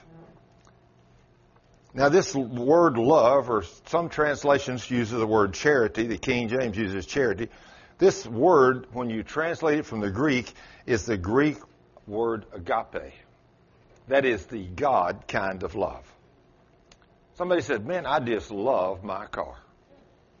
The next person says, Man, I just love that food at that restaurant last yesterday. It was good. Another says, I love my wife. Well, all those are different kinds of love. You know, those are different kinds of love. That's right. But the God kind of love is the love we're supposed to have for Him and for one another. One another. It says in 1 John 4 8, God is love. This is the kind of love He is. So, why is God's love greater than hope or faith? You ever stop to think about that? Why? Because your faith won't work without love. Now, you can have the other two. You can have that hope and faith, but your faith won't work without love because Galatians chapter 5 verse 6 says that faith works through love. Faith works by love. So you can have faith to a degree, but you can't have great faith until you step into great love. When you step into the God kind of love, then your faith will work and you can have great love and great faith. I've seen a lot of people say, Thurman, I want to be where you are. Well, I want you to be way beyond where I am. I don't want you to be where I am. Because I realize that this step that I've stepped up is a baby step. I mean, I've stepped up on a little bitty step from zero. I've stepped up on a step that's only about three inches tall. You know, I'd like to step on one that's about two foot tall. Ooh, and step up there. I'd really like to be up there. Wouldn't you? That's where, and that's available. But I'm not there yet. But I want to be there. And then after I get up on that, I want to take another one. A really big one. Because I want to become just like Jesus. I realize I'm not there yet, but at least I know I got a goal to shoot for. And I know if I can walk in that God kind of love and walk like Him, then truly He will whisper in my ear one day when I get there and say, Behold, I give unto you power. In other words, that God kind of love that's working in you, now you ask me for anything and I'll do it. Wow, would that be a good place to be with a king? That's where I want to be. I'll step just high enough up on it to see him do so many wonderful things that I, I know a little bit. Like Randy. When Randy repented of his sins and that demon of epilepsy, and we cast that beast out of him over a year ago, year and a half ago, whatever it was, I'm telling you, when that boy got set free, he was blessed, and he's been blessed ever since, and I've been blessed because I got to cast that devil of hell out of him in the name of Jesus. Changed his life and mine too forever.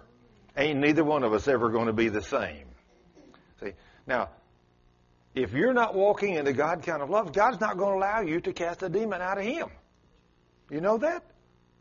He just ain't going to do it. Now, he might if I command the devil to come out of you, and if I'm not walking love, guess where the devil's going to go?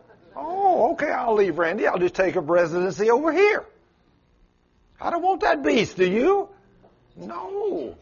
And I, we have learned that these demons will transfer, and you got to be walking in love, and these devils will come, and when we cast them out, they're liable to enter someone else. You know, we've seen it over and over and over. So you want to walk in the God kind of love, so they cannot come into you. And if you're walking in the God kind of love in the total faith, then they cannot come into you. I've seen them transfer from one person to another. I've seen it several times in my life. Somebody would be with me that goes with me. And that's another reason I don't take a lot of people with me because I don't see a lot of people walking in faith. A lot of people want to go with me, but when I've learned what I've learned now, I've learned the demons I cast out can go into those people if they're not walking in faith. And they can come home with a load of demons that they didn't want. But you can get them all over the place out there anyway, so you've got to be careful. Your faith is dependent on love to work. That's why it's greater. 1 John 4 8 says, He that loveth not knoweth not God. If you don't love, the scripture says you don't know who God is. So if you're not walking in a God kind of love, it's a pretty good indication you don't know the King. It says, For God is love. Second, your faith will not work without hope. You have to hope for something before your faith can give substance to it. You have to hope for something so that once you're hoping for healing or deliverance or whatever, then your faith can give substance to it. So faith is also dependent on hope. Now then, we'll read Hebrews 11.1 to confirm that. Hebrews 11.1 says, Now faith is the substance of things hoped for, the evidence of things not seen. Faith is the substance of things hoped for, the evidence of things not seen. You see, if you don't have hope for something, your faith can't work. Because it has no goal or object to believe for. Then, because it has no goal or object to believe God for, therefore faith can't work without hope. You've got to have hope. Also, faith is dependent on love in order to work. That's why the Bible says that love is the greater of the three. Now then, let's we'll get back to 1 Corinthians 13. This time we'll go to verse 1. This is where we've got to learn to walk if we want to walk free of sickness and disease, and if you want to have power to heal the sick and to do all these things to save the lost. This is where you've got to learn to walk. And if you'll walk here, you can get healed. God will heal you if you'll walk in this. This is the requirement. Verse 1 out of 1 Corinthians 13 Though I speak with the tongues of men and of angels and have not love, I am become as a sounding brass, as a tinkling cymbal. Now then, what are you going to do if you go to a church where they don't believe that tongues is one of the gifts of the Spirit? And if somebody does talk in tongues and you start talking evil about them, you are not walking in love. You're not walking in love. You say, well, I don't believe in tongues. Well, then don't talk about somebody that does. You know, if you don't know that gift and don't believe that gift and your knowledge is not there, don't make fun of the people that speak in tongues. If you can't speak in tongues, then no big deal. Just don't talk evil about somebody that does. But Paul says, though I speak with the tongues of men and of angels. So we see multitudes of kinds of tongues here. We don't even know how many different tongues or dialects there are on the earth right now today that people speak in. There are probably several hundred different dialects or languages. And who knows? I mean, some of the different countries I've been in had a hundred different dialects and they all spoke the same language, but one from the north couldn't talk to one in the south. You know, at least here, you know, I go to New York and I start talking to somebody, and the guy looks over and said, "I believe I detect a little of Boston in him, don't you?" He's just making fun of me. I'm as far from a Bostonite as you could be. They know I'm a Texan because they know where I come from. They know the dialect I speak with. That's why I said, I detect a little Boston in him, don't you? No, there ain't no Boston in me. It's South Texas in me. Everybody knows that. And I don't have a problem with my Texas dialect. If you don't like it, don't talk to me. You know, I don't care. You know, I don't have a problem with that. But if you don't talk in Texan, I'm still going to love you. You know, you know, if you don't want to talk to me, then okay. I, you know, I won't talk to you, but I still love you. Just because you can't talk Texan. But Paul says if I talk in all these tongues and angels and everything else, and if I don't have love, if I don't have love, I am come as a sounding brass and a tinkling cymbal. In other words, it's nothing. You're nothing. That's what he's trying to say. Then he says, and though I have the gift of prophecy. Now there's a few men and women today that have this gift, not many. Now I'm going to tell you a fact. I've been in a church a long time. Somebody walks up to you and he says, he or she says, I'm a prophet and I'm going to prophesy over you. Whatever they say, just take it with a grain of salt and walk on. Don't start building your life around what they told you. Because there's very few real prophets in the church today. They're very, very rare. I've seen people that would say all kinds of things, but I don't believe nothing a prophet tells me until it comes to pass. You know, because I know so few of them. They are not really prophets of God. But they are some, but they're very rare. But though I have the gift of prophecy, and there is some that have that, and understand all mysteries, which I don't know anybody that understands all mysteries, and all knowledge, and again, I don't know anybody has all knowledge, but Paul said, if I have all this, and though I have all faith, and I don't know anybody that has this, so that I can remove mountains, and if I don't have love, I am nothing. I am nothing. And though I bestow all my goods to feed the poor, and though I give my body to be burned, so I'm worth a hundred million dollars, and I give it all this year to feed the poor kids, or just like Cheryl, right now, she is just think, Cheryl, in the love in her heart, she has the last few weeks has poured out night and day to be about God's business, and it's the love within her heart that's trying to move on other people's hearts to get people to give so that they can, can give gifts and money and everything else so she can bless about 100, 110, or 20 people this year for Christmas. She's got the biggest Christmas list I've ever seen in my life. I mean, when she took on them 50 kids, I thought that was a pretty awesome list. And she did that for four years. And this year, Christ Haven has never, they said, we have never seen an organization. Nobody has ever done what y'all have done for these kids. Nobody. So this year they gave her 40 more kids and 20 mothers to go with the 50. She got over 100 to buy gifts for. So she has been out shopping, buying gifts, get talking to people about giving money to help. And a while ago, whenever I went to the mailbox, she said, I get any mail today? I said, well, I don't know. It's all made out to the Living Savior Ministry. So she starts looking down through there, starts tearing stuff open. And she comes to another, another woman. She looks here. She said, Oh, it says here TLSM, but on the bottom it says Christ Haven. She looked, she said, another $500. That's exactly what I need for today. Praise God. She's jumping up and down screaming. right there in my office, just me and her and God. She has just had a ball. In fact, we went to Branson, Missouri Monday, Tuesday, and Wednesday this week. Several of us on the team went up there to take a few days vacation.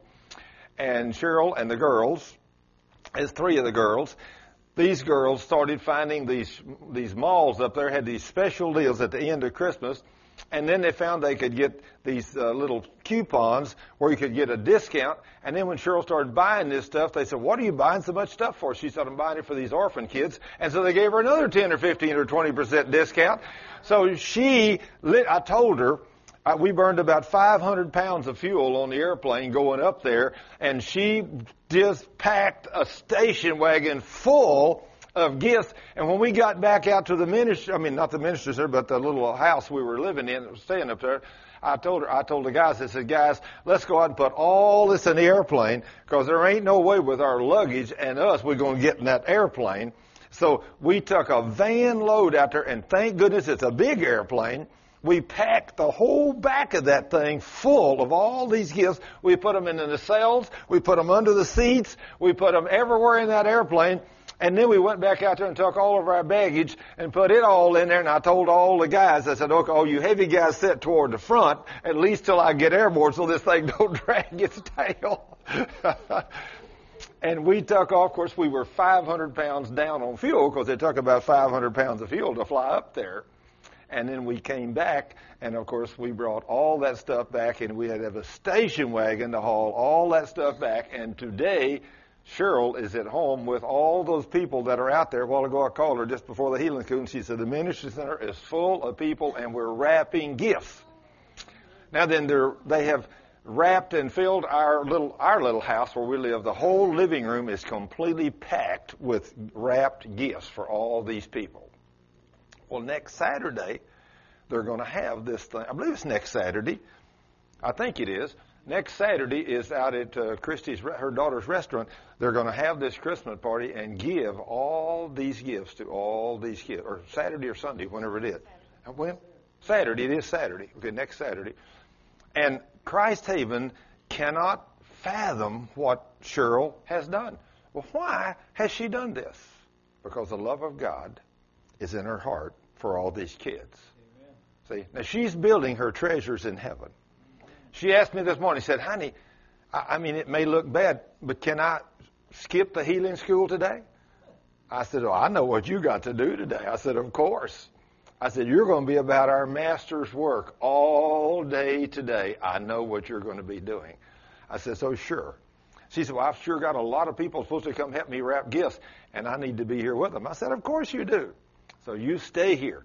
Now that was the love of God in her heart for all these kids. You know, she doesn't have to do that for them kids. You know that? Somebody said, I ain't going to stay up night and day. I mean, I, there's nights that Cheryl didn't come to bed to 4 or 5 o'clock in the morning. And they're getting these lists up to date, ordering stuff on the internet, and all kinds of stuff, and getting stuff ready for these kids and keeping records of who give what and where it come from and where she spent it. She knows every nickel where it goes and everything. She keeps beautiful records. This is her fifth year. The first year she started out with about 16,000, then 18,000.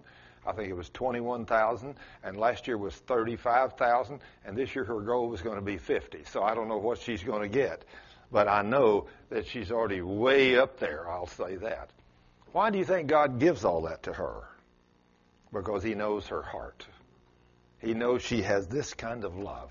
His love in her heart for all them kids. Now, she don't just have one or two to buy Christmas for this year. She's got 90 kids and 20 abandoned mothers. Wow. How would you like to be an abandoned mother? A mother that was beat up on by some man that had a demon in him. I am not a violent man, and there's only one thing I might hit a man for, and that's if he, I caught him beating up on a woman. Then I might have to try to restrain him somehow. I don't know, but it would be tough.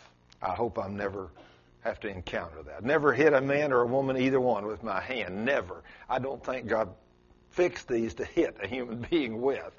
He told us to love one another, not to hit. So when you got the love of God in your heart, you never have that thought to harm another human being. You want to do good for people. You know, you want to do good. Now then, these verses eh, we've said saw here in this, though Paul does all these things, if he has not love, it profits him nothing.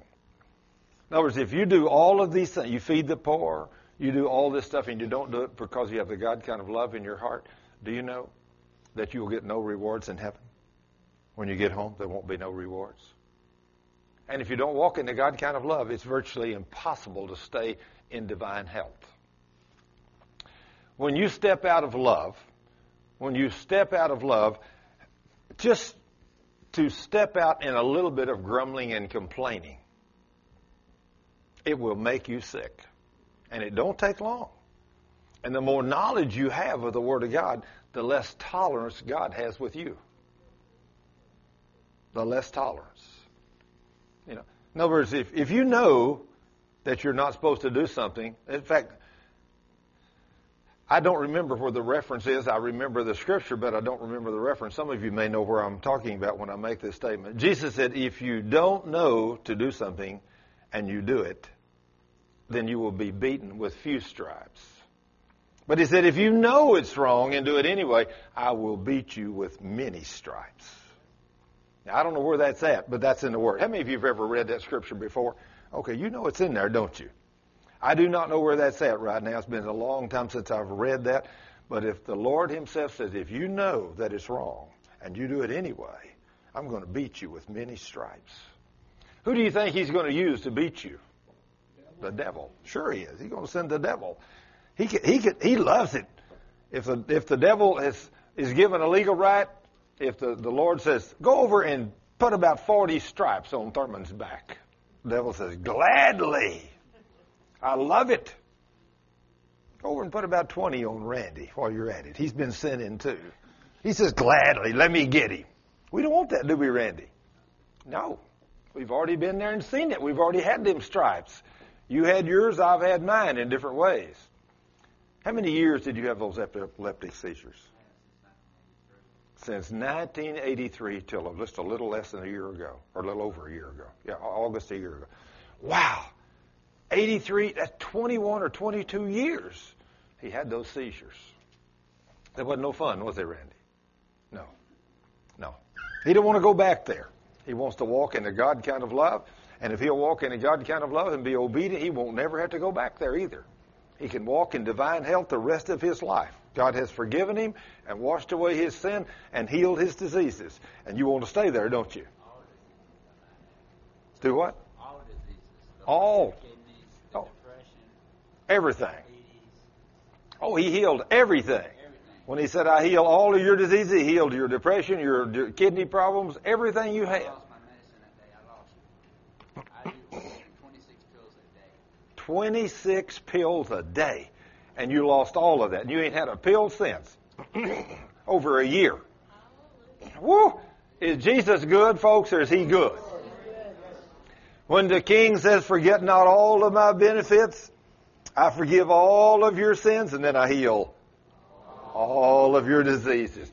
He done that for Randy, didn't he, Randy? Wow.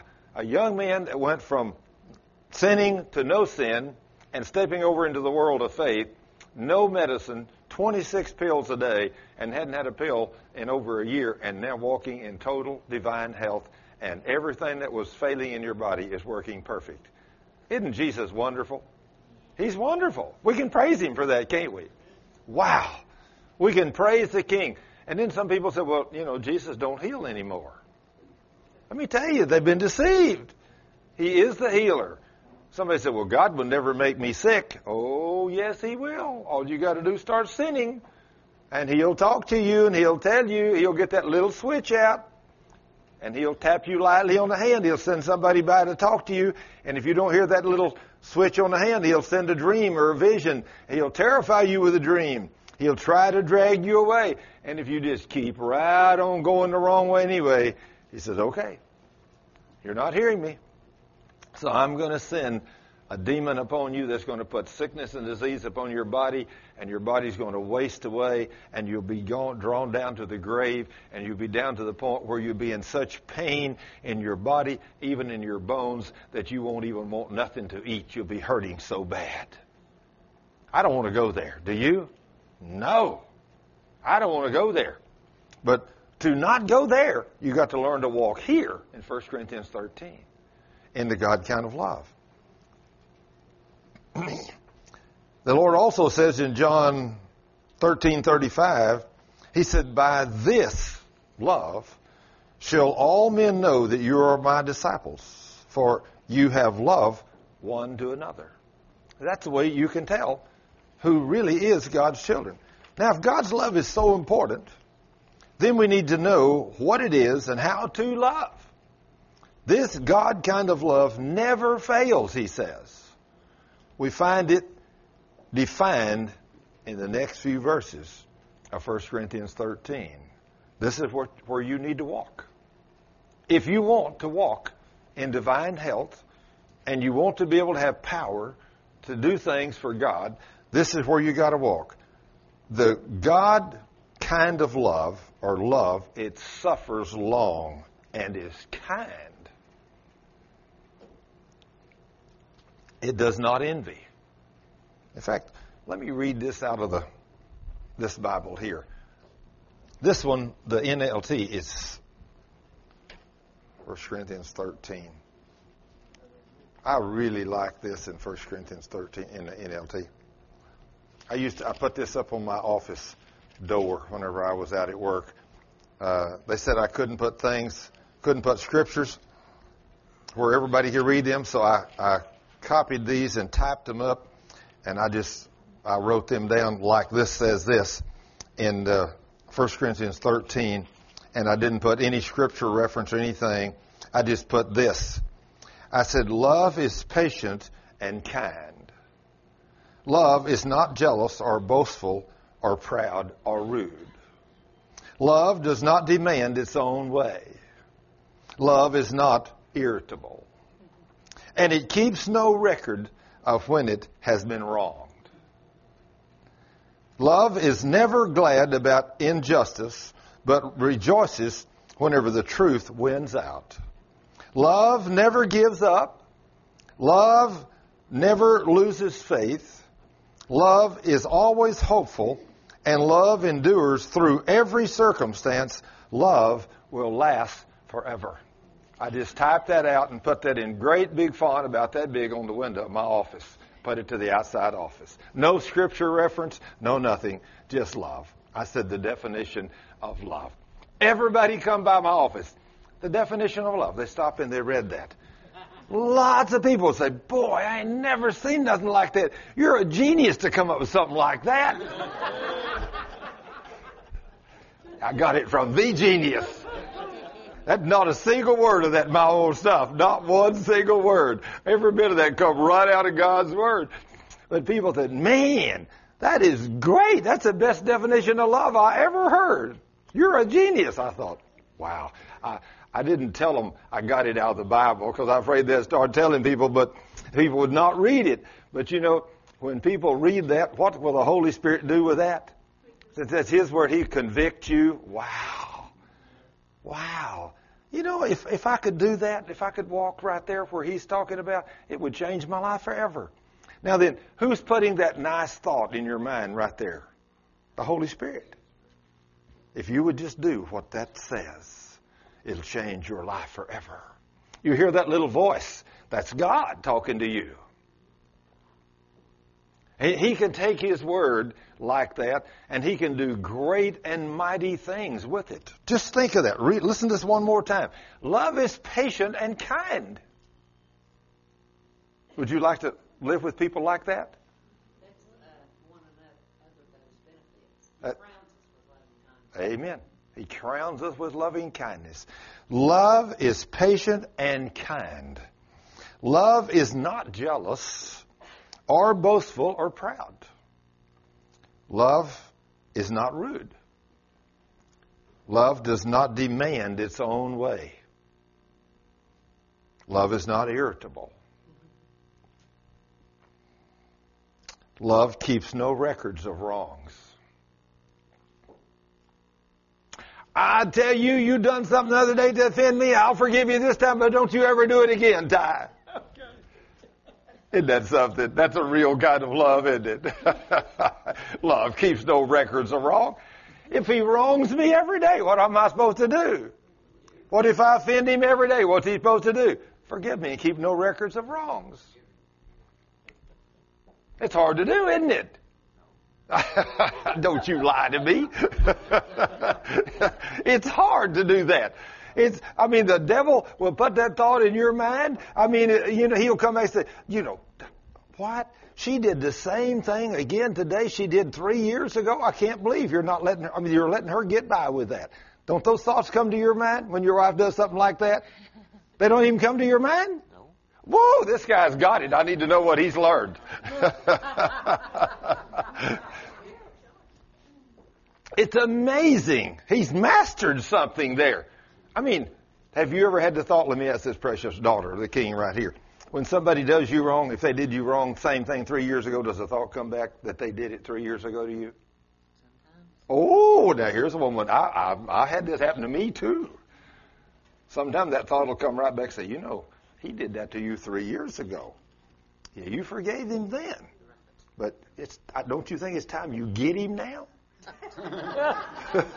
Those thoughts come to your mind too. Yes, I have to. I have to battle this kind of stuff. Anybody else in here besides me and her have to battle those kind of? Oh, oh okay. This, uh, something we're me and her's not the only two, are we? It, the devil knows our weakness, doesn't he? He, that beast knows our weak. He checks us out. He looks us up and top to bottom. He says, "Okay, here's number one where I can get her. Here's number two where I can get her." Yeah, and he's got a list. he knows where we're weak. You know, I mean, there's some things the devil couldn't even tempt me with.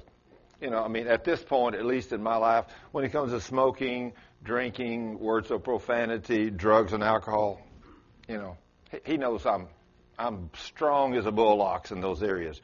But to get me working on something, you know, working on a tractor, designing a building, building a new building, and working from can till can't, so I don't have time to get in the Word. He knows I'm a pushover right there. He knows God gave me an engineering mind, and He knows I love to do those kind of things. He knows that. So, He'll put me to the test in those areas. And there's times when I say, okay, Lord, I'm going to work on this building up to right here. I'm quitting right there, and I'm going to go in. I'm going to get the word down. I'm going to start reading and studying with you. And the devil said, but you know, you could just work another 30 minutes and you could get this done. you could have time tomorrow. Y'all know where I'm coming from?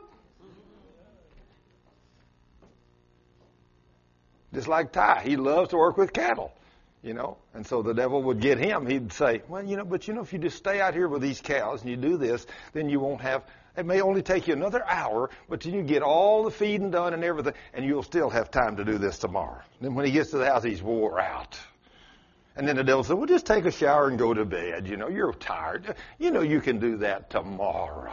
He knows his weaknesses. He knows mine. He knows yours. And he will put us to the test. Now, if you've been a guy that was hung up on alcohol at one time or drugs, and he'll say, oh, you remember some of them trips you used to make. Ooh, just try that one more time. And he'll send one of his little critters by to, oh, Randy, just try this one more time. You forgot how good this was. You got to say, no, no. See, that's the devil. And he's out there putting me and you to the test every day. And when that beast comes up, Like when he comes up to me and says, you know, you just need to do this or build this building or fix this or overhaul this tractor or fix this or whatever. I'm going to work up to a certain time and say, okay, Lord, now I consider this trial and test pure joy. Now then it's come to the time and I'm cutting this off. I'm going to the house and get the word out and we're going to do some studying together. They'll say, but you know, if you just stay and work. I said, nope. Lord, thank you for that test, but I ain't going to listen to it. Thank you. I consider it pure joy. I'm going to the house. I'm going to get the word down, and me and you going to spend some time in the word together. Now I'm looking for great revelation as I study your word. And you go and sit down with him, and he said, Oh, you passed your test, son, so I'm going to really give you some morsels as you study tonight. Let me take you over to this place in the Word. And of course, as I began to do that years and years ago, he would say, Look at this right here. Behold, I've given you power to tread on the devil. And the devil said, You know, wouldn't that be nice if those things still worked today? That worked for the apostles, but it don't work for you today. He, he got me for a long time. And one day the Lord says, You know, that wasn't for the apostles, that's for you. I said, Lord, I have power over the devil? Yes. Lord, I got a demon living in me? Yes, and in my name you have power over him. Cast him out. As a Southern Baptist deacon, I'm casting out a demon out of my body that I can't see that's caused an infirmity in my body for 30 plus years. And by faith, I'm speaking to this devil, commanding him to come out and expecting him to leave. And by faith, he did come out. And the next morning, a problem I'd had in my, my flesh and infirmity for 30 plus years was gone. And I've never had it since. But I carried it for 30 something years. And it was a demon. And the doctor told me it was a fungus. Isn't that amazing? But it was a demon. God told me it was a demon. I cast it out and I got healed. See, that's back in the days before I knew that virtually everything is caused by demonic spirits. Like Ty says, the demon comes by and stirs up the problem, makes you sick, and then he goes on. So sometimes you don't have to cast the demon out. He's already gone. But he's caused a problem. He's messed with your body. And he's already been there and stirred up a big problem and caused all kinds of things to mess up in your body. And then he goes to somebody else's house and messes them up. But, you know, we never know unless God tells us. So we always cast out them demons. And then we lay hands on the people for healing. Because once we cast the demon out, if he's there, we've learned too to command the devil and command him not to come back. In Jesus' name. I did not realize, but it's already 3:10. I guess I better give you all a 15-minute break. I'll tell you before you go on break, back there at the back, all the media, you can have anything you want. Get you a sack, everything's free. If you need to go to the bathroom, we've got two bathrooms here. they say men and women own them. But if there's one of them not being used, you know, just go in it. You know, praise the Lord. It don't make no difference. They got locks on them, so you can use them. We'll take about a 15 minute break. If you want to give a donation to our ministry, the box is over here. If you don't, that's okay too. It's totally up to you. But anyway, take about a 15 minute break and come back and we'll start over. I know you need a break. Okay, praise the Lord. Are we ready to go again? All right. Everybody's had a little bit of break and had a glass of water or whatever you need and everything and had a time to get up and walk around a minute and get refreshed. And we were ready to start again. Praise the King. Now then, I had two lovely people come up and tell me where my answer was to my question a while ago. And so now I'm going to read this to you and see, let you see what it says here. And I'm going to read a little more than just the two scriptures that they quoted me. I'm going to start in Luke 12:42. Now I want you to see what the Lord says here, uh, because in just the, the two verses that we that they told me where this was at, I went back and read this while I was sitting here. And actually, we need to start in verse 42 to get the answer. But in Luke 12:42, and it says, "And the Lord replied, I'm talking to any faithful, sensible servant to whom the master gives the responsibility of managing his household and feeding his family." So who's he talking to? You, that's right. It should be you. He said, and the Lord replied, I am talking to any faithful, sensible servant to whom the Master, Jesus, gives the responsibility of managing his household and feeding his family. So he's talking to us. if the master returns, now that's Jesus, if the master returns and finds that servant, that the servant has done a good job, there will be a reward. Now that's good news, isn't it? I want him to come back to give me a reward, don't you? Yes, I don't want I don't want the the rest of it, but I want the reward. Well, everybody wants the reward, but uh, you have to do something for the reward. I assure you, in verse 44, I assure you the master will put that servant in charge of all he owns. Wow, that's good news too, huh? I will put you in charge of all that I own. My master, but if that servant begins to think, my master won't be back for a long time. And he begins oppressing the other servants, partying and getting drunk. Now, do you know Christians that have done those kind of things? Yes, you're shaking your head like I've seen a few of those too. I've even seen a few pastors that have done that. What a shame. But he says, well, the master will return unannounced and unexpected. He will tear the servant apart. That doesn't sound too good, does it? How would you like for Jesus to get a hold of you to tear you apart? Ooh, this is scary, isn't it? He will tear the servant apart and banish him with the unfaithful. Ooh. That don't sound good either. The servant will be severely punished. For though he knew his duty, he refused to do it. I think that's in the King James where it says, You will be beaten with many stripes.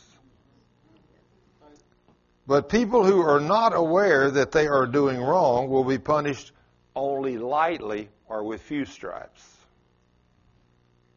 Much is required from those to whom much is given,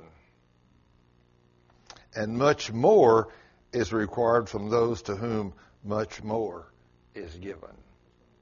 He requires a lot from all of us, his children. Let him find you being faithful when he returns. See, we read this book, but we don't believe this book. We don't think this book's talking to me and you. But this book's talking to you and me. That's why we have so much sickness and disease in the church It's because God is sending these demons to torment us. Do you believe God's in control of the universe? Do you believe the scripture says in Matthew 28, all power in heaven and earth has been given to me? Do you believe that? Do you believe God is in control? Do you believe He knows what's going on in everybody's life? Absolutely. He's God. Do you believe he said that if you will make me number one, if you will put me first, I will protect you from the snare of the devil and I will not allow any sickness and disease to come to your flesh. Do you believe that? Do you really believe that? Or if you believe that, then we as Christians shouldn't be sick, should we? So why are we sick? Because we don't put him first. Let me ask you a question. How long you two been married? Five years? You've been married five years. Okay, if you were to just spend one night with one of your old girlfriends after five years, you think she'd be happy with you? I know it ain't going to happen, but do you think she'd be happy with you?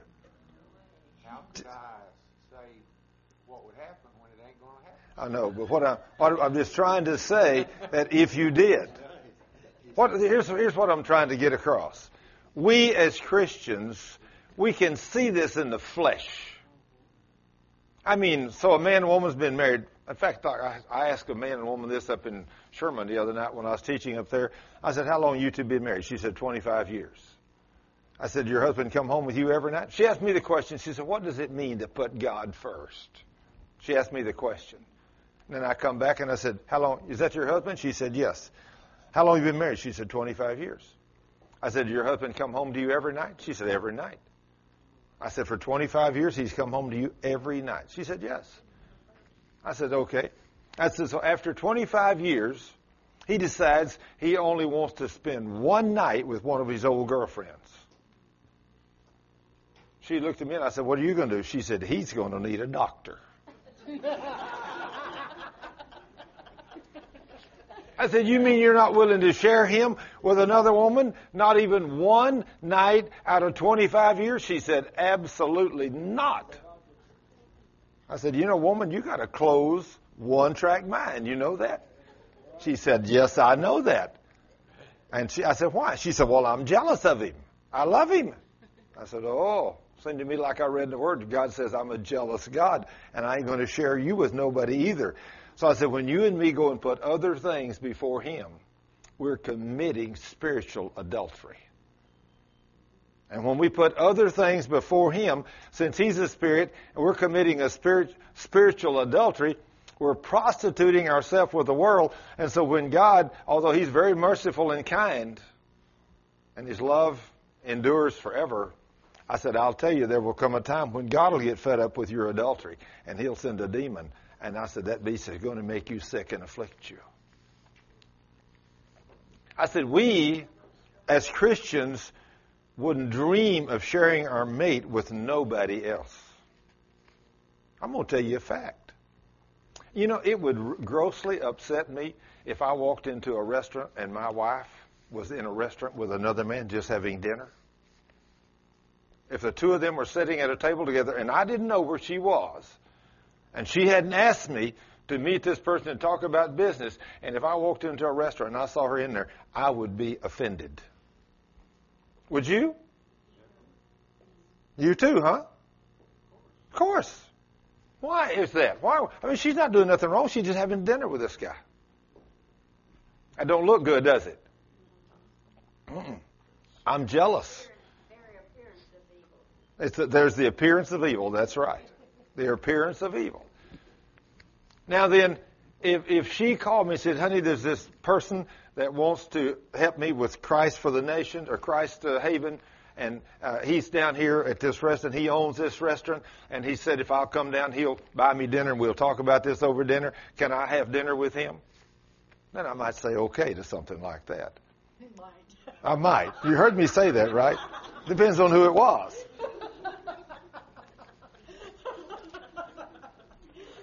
If he's 90 years old, got lots of money, don't have no teeth, then I might, I might say okay. oh goodness, y'all know understand where I'm coming from, don't you? Do you have a mate? No, you're not married. But if you had one, you wouldn't want to share him with somebody else, would you? No, absolutely not. Did you know before God brought Cheryl into my life, after my first wife died, I planned never to remarry. I wouldn't date. I, I, did, I had never. I mean, I, this this was the furthest thing away from my mind is to start over again looking for another woman. You know, I mean, when you get my age, you think, hey, I had one for 41 and a half years. I had a good one. You know, she loved me. She took care of the house, took care of the children, everything. We've had our life together. It's over. She went home to be with Jesus. It's obvious he took her away you know, to take her to heaven, to give her rewards. And now then, it took my daughter to the same time. So now then, God's got something else for me. And so I'm never going to remarry, you know. And I didn't. And I was not. And I never dated. I, I even had some women in this church. I've had women over that few, three or four years there that I didn't have a mate at all. I, I mean, not that I'm some fantastic catcher. I'm just a normal man. But I had several women ask me to go out with them to dinner or whatever. I told them no. I even had one woman come and told me, she said, I would like to marry you. She was very bold. I said, well, ma'am, I'm humbled, you know, and I thank you for the offer, but no thank you. You know, I'm not looking for a mate. I wasn't. I wasn't. You know, my own son even asked me, Dad, are you ever going to get married? I said, absolutely not. He said, Dad, you're still young. You, you know, he said, why not? I said, son, when you get my age, to marry a woman your age, she's going to have to have been married before, more than likely. And she's probably going to have children. And just like me, she's going to have grandchildren, maybe great grandchildren. And I said, when you got that many people involved, you got problems, and I don't want their problems. You know a family that don't have a problem? You ever met one that don't have a problem? You know, you ever seen a family that didn't have at least one black sheep in the family if you got more than two or three kids? You see where I'm coming from? You know, there's a devil out there, folks. You know that? And he's putting us to the test. And if you got two children, chances are one of them went wrong. If you got three or four, guarantee the chances are very good one of them went wrong. Know, people come to me all the time begging and pleading with me to pray for my son or my daughter. They're living in sin or they won't come to see me or whatever. I hear it all the time. Church people. Took my kids to church every time the door was open. Now they won't go to church. You know, I mean, there's a battle going on. You know, we don't even know it. So to take that on in my life, forget it. I'm not interested. I didn't want you. You know, you, you know. Have you ever, you ever realize when you get married, you didn't just marry the man or the woman you married. You married the whole crazy family. You know that.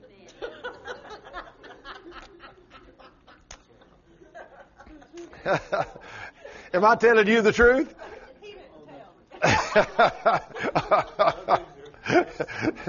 oh, goodness. If you got a bad family, you keep it from your wife. You don't tell her till you get married. Then the first time you take her over to the, your family's house, she, she, what? I got into this mess? What is this? Well, that's the whole thing. I never seen one that have troubles, trouble, so I didn't want to get married. I just didn't want to take on their problem. And I would have never dated. I would not go in a car with someone. I would, if a woman come up to me and said, let's go down to a restaurant, we'll talk to you about something. I said, okay, you follow me in your car. I wouldn't even let her ride in the same car with me. You know, now if there's three of them, that's okay. I'll ride down there if there's three of them, yeah, but not one, not one. And, and I just, I just, I just want to stay away from the appearance of evil. You know, I just don't want to take a chance. And so, anyway, it, it that's the same thing about drinking wine or beer or anything else. The Word of God says, I, as a Christian, have liberty and I have freedom. I can do anything I want to do in Christ. Paul told us that. But he said everything doesn't profit you. So if I were to like wine, and I know a lot of people like to have a glass of wine for dinner, but I also know that offends a lot of Christians. You know, so if I were sitting in a restaurant and I ordered a glass of wine, and you walked in, and you and I'm the pastor, and you thought wine was a sin, and you saw me drinking it, then you'd be offended at me, and I have just ruined your faith. And when I do that, God says I'm a sinner. I'm a sinner. You know, and it's so easy to sin. That's just like God says in His Word. I know this is hard for us to grasp. We wonder why we're sick and have this kind of sickness and problem in so many places. But Jesus told us through the Apostle James that if a rich man and a poor man walks into your church, and you go over and say, "Oh, here's a rich man. You got rings on, and you come right here, sit on the front row.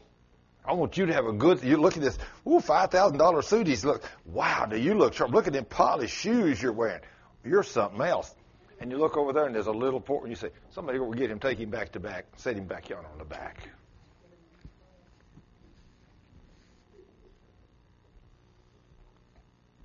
You know what God says about the man that does that? He says, You're a sinner. He said, You just fell from grace, and you've broken the law, and you're guilty of murder and adultery. How about them apples? What? Let me tell you, someplace in America, and I remember a man, a great man of God, that went to Africa. We got some black people in here today. Several of you that your skins are black. But this man went to Africa, and lots of people in Africa have black skin.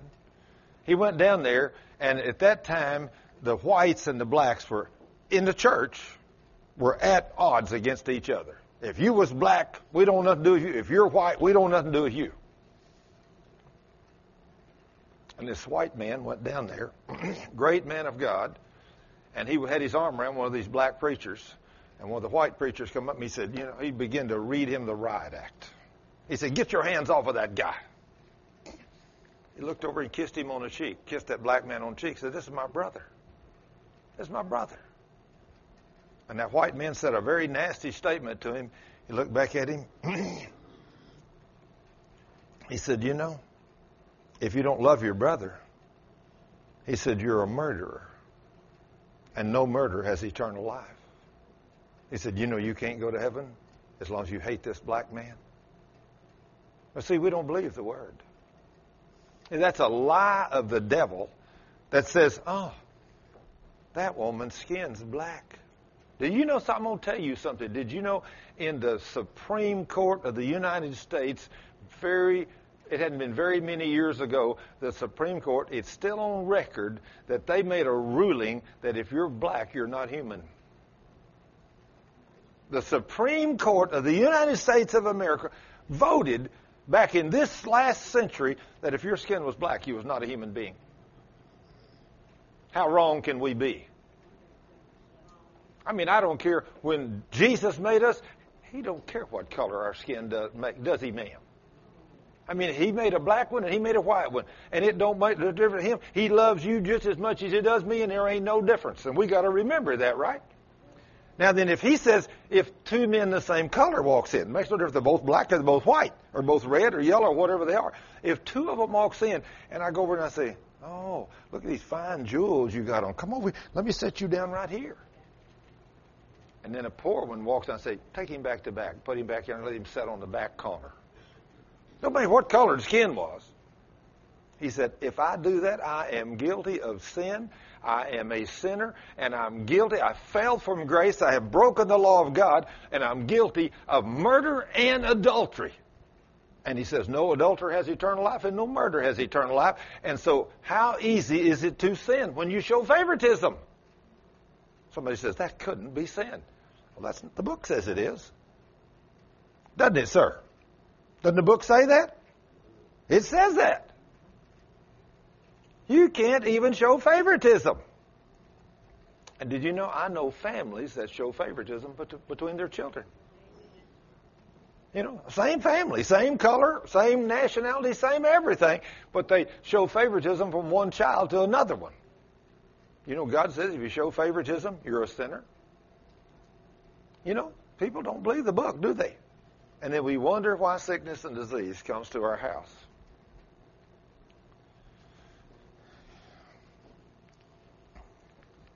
If you read 1 Corinthians 13 and learn to walk in those statutes, the church will become the powerful entity that God made it.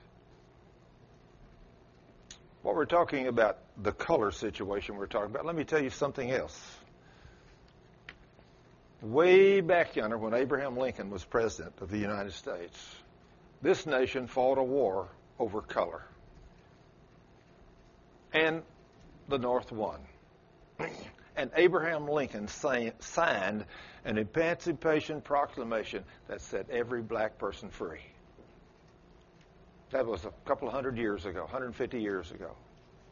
But let me tell you, even in my lifetime, I have lived to see that when I was a young man in the town I was lived in, no black person could stop in our town. They wouldn't let them. If you were black and you come to, you couldn't stop in Goldthwaite, Texas. They wouldn't let you stop there when I was a kid. I didn't know why. There No black people there. They had never stopped.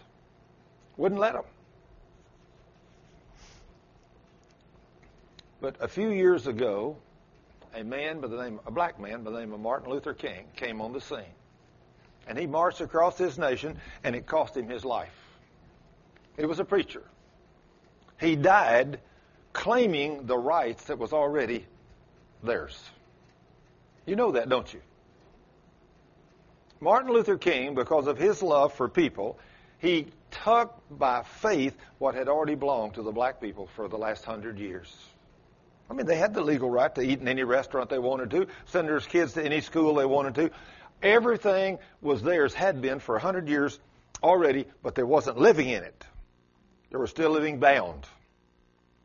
But when Martin Luther came on the scene, it took a few more years. But today, most places in the United States of America, it don't matter what color or creed or nationality you are, you, you have the privilege to work where you want to, go to school where you want to, to eat where you want to, go to any bathroom you want to, and that happened because a man took by faith what already belonged to us. Well, let me tell you what. That's the most perfect picture of what the devil has done to the church. Jesus, 2,000 years ago, signed our Emancipation Proclamation and set us free. 2,000 years ago, the King of the universe came and defeated the devil. And then he wrote a book and signed it in his own blood and said, I give you power over the devil. I bore your sin. I bore your sickness. I removed your disease. I took all your suffering. I did everything. Now you stay out of that devil's camp and you stay over in my camp and you walk in faith and I'll give you life and give it to you abundantly and you don't never have to be sick again. And I don't know a handful of people today that believe this book.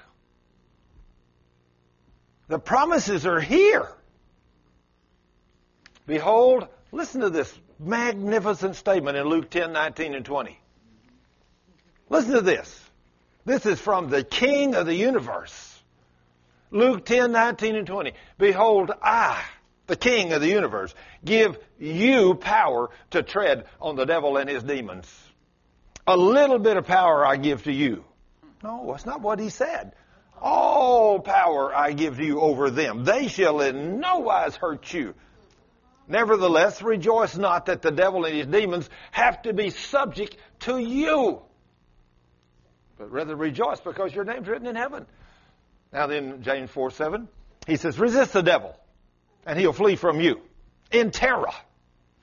So when the devil comes to you and begins to put a symptom or a sign or some, or puts a thought in your mind, oh, just sin here.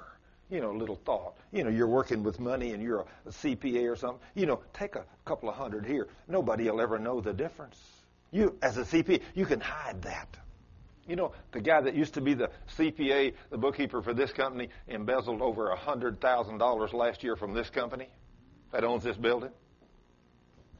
Which voice you think he was listening to? Sure he was, ma'am. The devil. Sure wasn't God telling him to do that, was it? Now, he had power over that beast, but he didn't know it.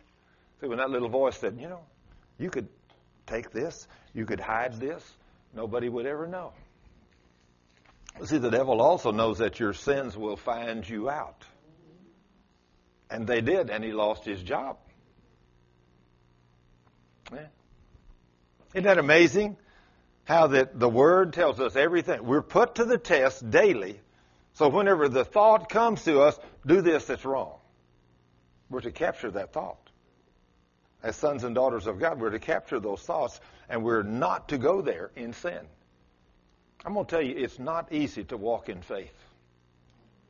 I know nearly nobody that does it. Nearly nobody. I don't know, hardly know a preacher that walks in faith anymore. They don't believe this book.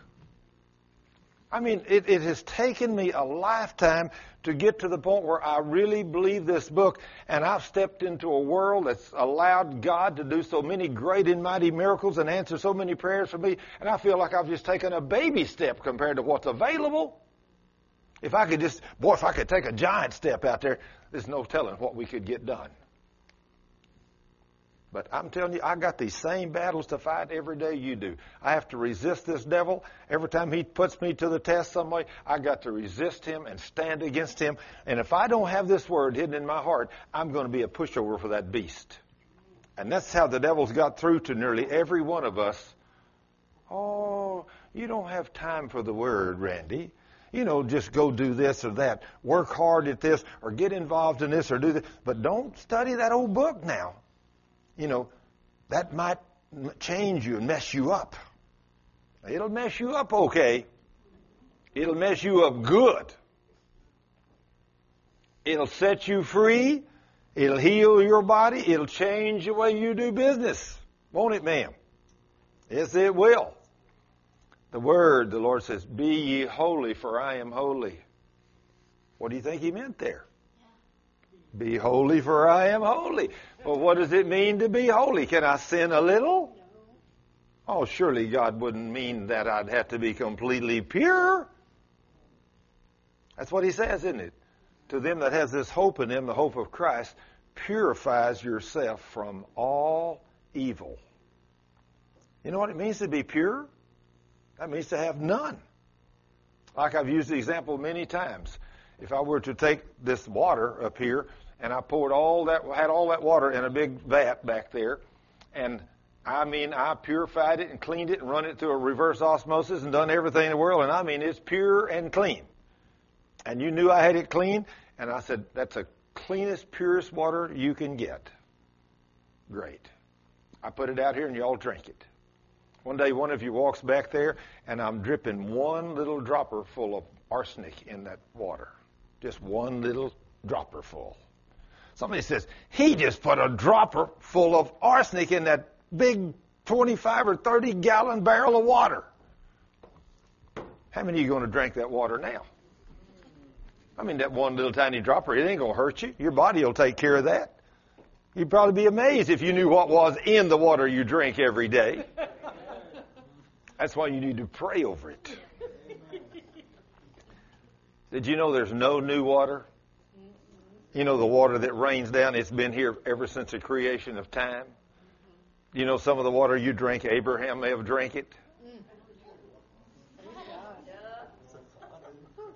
Do you know there ain't no new water? Ain't nothing new. You know, it's all been here, just recycles. You know, and a lot of the lakes and everything out here that you're drinking water of has been come from sewer plants upstream that's been purified and come down to our lakes, and we drink it thinking it's pure and clean because the city said we've tested this water and it's okay. But I'm going to tell you that water you're drinking has already been through somebody several times. I mean, it's a fact. Several times. That's right. Several times. But God can cleanse it, purify it. But let me tell you, that's why today that what we eat and drink, if you want to stay well and not be sick and afflicted, you need to learn to do what the king says. He said, I have made all foods clean, but you're to sanctify them with the word of God and prayer with thanksgiving. I remember many times I went to Mexico as an engineer, and we'd go down there and that was before bottled water. The guys would say, now if you go to Mexico, don't drink the water. I said, why? They said, because Montezuma's revenge. Well, I didn't know what that meant. But I went down there one time, not knowing what that meant, and not walking in faith, and I thought they said don't drink the water, so I'll drink Cokes, you know, or something like a soft drink. And so on the airplane, and I was flying back and forth uh, all over Mexico, checking some buildings. I was down there for a week. And so on the Mexican airline, from flying from point to point every day to a different place, checking a different building, doing all the stuff I was doing, I tried to not drink anything but Cokes, you know, or some kind of a soft drink. But what I, you'd think as an engineer, I could have put this together, but I wasn't that smart. When they brought it to me, they always had a glass. She said, "Do they? Do you want it with ice?" Well, I mean, you'd think an engineer knows that water is where ice comes from, right? You would think I was that smart, but I, I said, "Sure, I like ice in my Coke." So I drank the ice in my Coke for about three or four days, and when I got home, I barely made it home. And I'm telling you, for the next two days, I was as sick. This has been 25, 30 years ago. I was as sick as a man can be with, with dysentery. I'm telling you, it was awful. It was awful. I didn't know how to walk in faith. I didn't know how to pray over my stuff. I didn't know how to do these things. Was I a Christian? Sure, I was. I go to church every time the door was open. But I didn't know what rightfully belonged to me after I learned. After I learned by prayer, I can sanctify with the Word of God and prayer, with thanksgiving, I can sanctify word, food or drink. I can make it pure and clean, and I can energize it in the name of Jesus. When I learned that, that I had dominion and power, He had come to give me life. Then when we'd go down there, I'd eat anything I wanted to, drink anything I wanted to, and I'd. The guy said, "Don't drink that water, Thurman." I said, "No problem. I'm immune to this stuff. I can drink water. I'd drink the water. I'd drink a drink, or I'd have ice in it. You know, I'd eat the food. I did everything, and I never got sick again. I've eaten with the same bunch of guys at the same table, order the same thing, and every one of them gets sick, and I did, it didn't touch me. I'm telling you what's available as a son of God. If you're a child of the king, he's given you dominion and power over these things.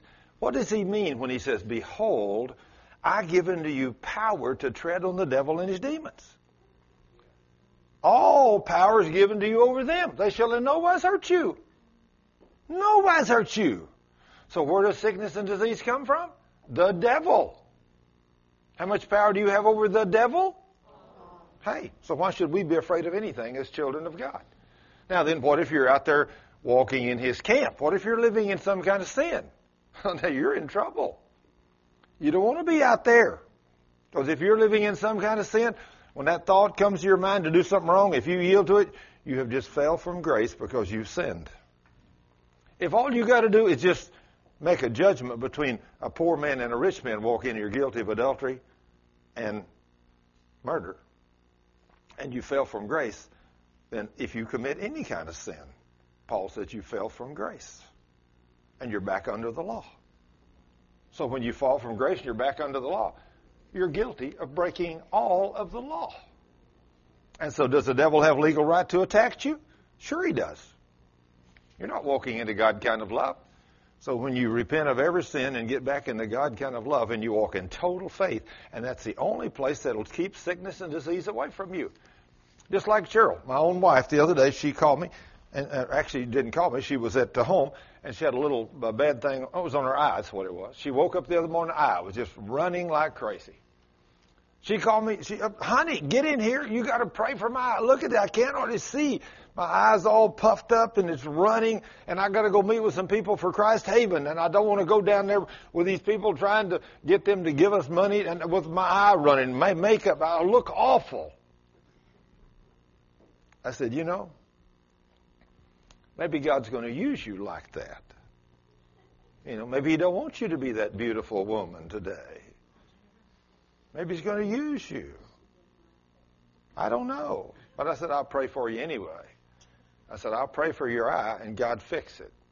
He promised me in John 14, 13, whatever I ask the king for in the name of Jesus, he'll do for me. Did he say that?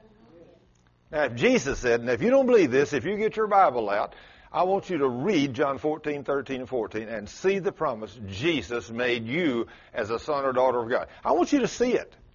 You got, this is how faith comes. Seeing it in the Word. Not hearing me talk about it, knowing that what I'm saying is the truth of the Word of God in John 14, 13, 14, Jesus two times said, Anything you ask the Father in my name, I will do it for you. Did he? Was he talking to you? You're a daughter of the king. So he's your brother. And yes, he is. No, well, he's your God, but he's your brother. He says he is. And the Holy Spirit's your teacher. And the Father is God the Father. And he's your daddy. So I mean, we kind of got this thing kind of rigged to start off with, really, if we know all that, don't we? The Father, the Son, and the Holy Spirit, and they're all on my side. We're His children. Okay. So if Jesus made me a promise in John 14, 30, anything I ask the Father in the name of Jesus, He will do. Did He say that? Do you think He meant that? Okay, then I ask Him and to heal my lovely wife's eye and I thank him for doing it. I've done what he told me. And 20 minutes later, she calls me and said, honey, I, am almost down here where I'm going, and my eye's still running. You've got to pray again. Turn over to James chapter 1, verse 6 and 7, and see what happens when you do what she said. Turn to, one, turn to James 1, 6 and 7, and see what God says. James 1, 6 and 7, let's see what the king says. Did, this is a question and answer time, you might say. James chapter 1, 6 and 7. And let's see what, how you've got to ask when you ask. James 1, 6 and 7. Now let's get over there and let's see James 1, 6 and 7. That's right after the book of Hebrews for those of you that don't, don't open your Bible very much. For those of you that don't know where it's found. It's just to the right of the book of Hebrews. James chapter 1, verse 6 and 7. But when you ask, you must ask how? In, In what? In A little bit wavering. No, no doubt. Oh, no doubting? Oh, but what if I do doubt a little? Oh, wait a minute. Now, if I doubt, I don't get nothing? I anybody else Bible say what hers did? She's hers got to be wrong. Anybody else Bible say that if you ask in without complete faith, you ask doubting, you don't get nothing? Does everybody's Bible say that? You know what I told Cheryl when she said, honey, you got to pray again. You know what I told her? I said, no, woman, I prayed for you. It's done. I said, just start praising him. It's done.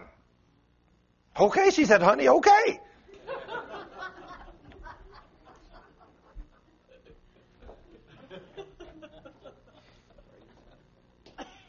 She called me back about 10 minutes later, fixing to go in the place, and she said, honey, within five minutes after you called me a while ago, my eyes completely well.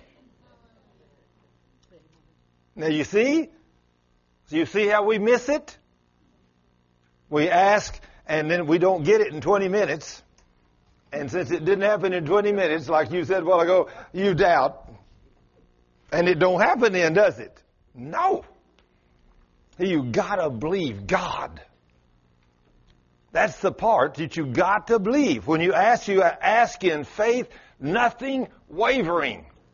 Father, in the name of Jesus, you told me in John 14, 13, I could ask you for anything. So for my lovely wife, that eye, I don't know what that devil's doing to her this morning, but I rebuke that beast, command that beast to leave that eye. And Father, I ask you to restore that eye and make it perfectly well. In Jesus' name, you made me a promise. It's done.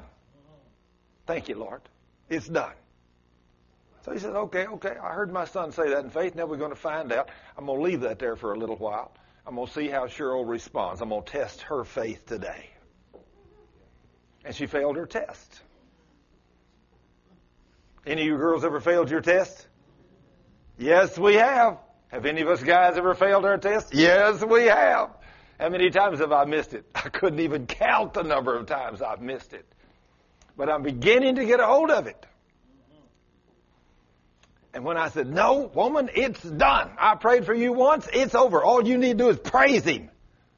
Boy, I mean, she just, okay, honey, okay, I got it, I got it, I got it. I'll just praise him. And then 10 minutes later, she calls back and said, five minutes after I hung that phone up, my eye was perfect. No running, no nothing. I'm perfect. Does God expect us to believe His word? Yes, He does.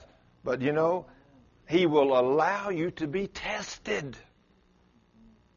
Why does He allow us to be tested? He wants to know what we're made out of. Do you really believe the Word of God? Oh, I hear people say that all the time. Yes, but they don't. You know, I have never yet, never met a PhD with a, that had a PhD in the Word of God that I can ask him, do you believe this Bible? Absolutely, every word in it. I said, that's not true.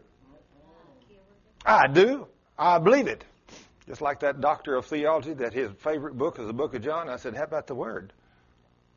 What do you mean, Thurman? I said, Well, James 5, 14, 15, and 16.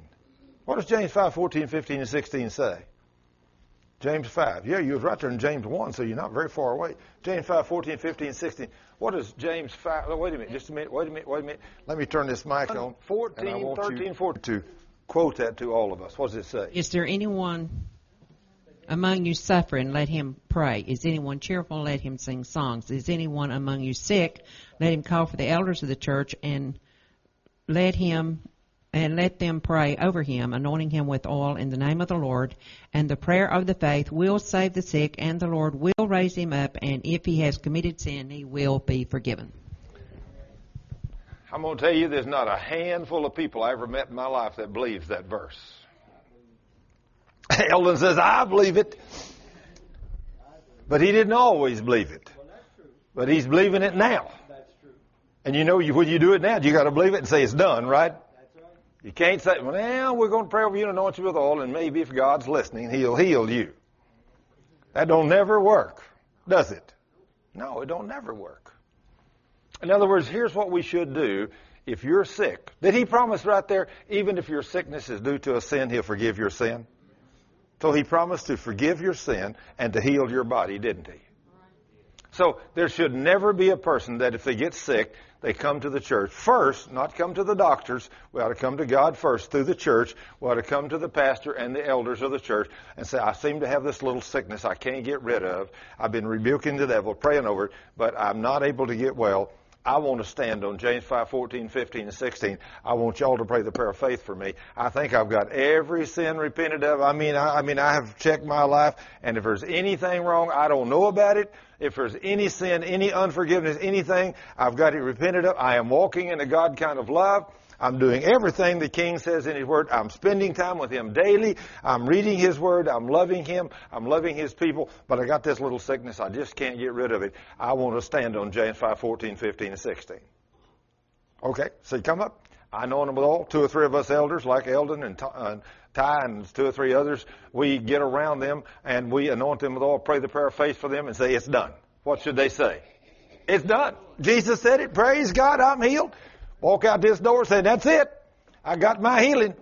Somebody said, well, You don't look any better than you did when you come in here. I mean, you still got puffy eyes. You still red under the. I mean, you still you don't you ain't healed, woman. Praise God, I'm healed. Why am I healed? The Word says I'm healed. Is that the way you stand?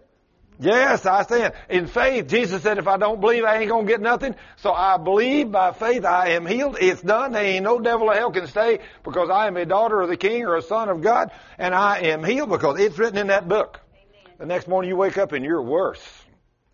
And you say, that's okay. I'm healed because them deacons and elders, that pastor, he prayed over me in faith. He guaranteed me God's word was true. It can't be wrong. God always says yes to his promises. In 2 Corinthians chapter 1 verse 20, he said all the promises of God are yes and amen. Every, never no, never, not one time is his promises no. So I'm healed. I can't be no other way, but I'm healed. And so you stand on it. What, what if the next week you're still worse? The Word says, that's right, ma'am. The Word says, I'm healed. I remember when uh, the little lady was here, Miss Emily Dotson. She said, as she learned these promises with her cancer that the devil had put upon her, she stood on that word. She stood on that word. Said when her little Baptist friends had come over to see her, Miss Emily, how are you doing? She said, I'm healed by the power of the word of God. They'd look at her and say, well, you don't look healed. She said, I don't care what I look like. I don't care what I feel like. The word says I'm healed, so I'm healed. She said my little friends would go out and say, poor Miss Emily, she's lost it. You know, we'll have to send her to a mental institution.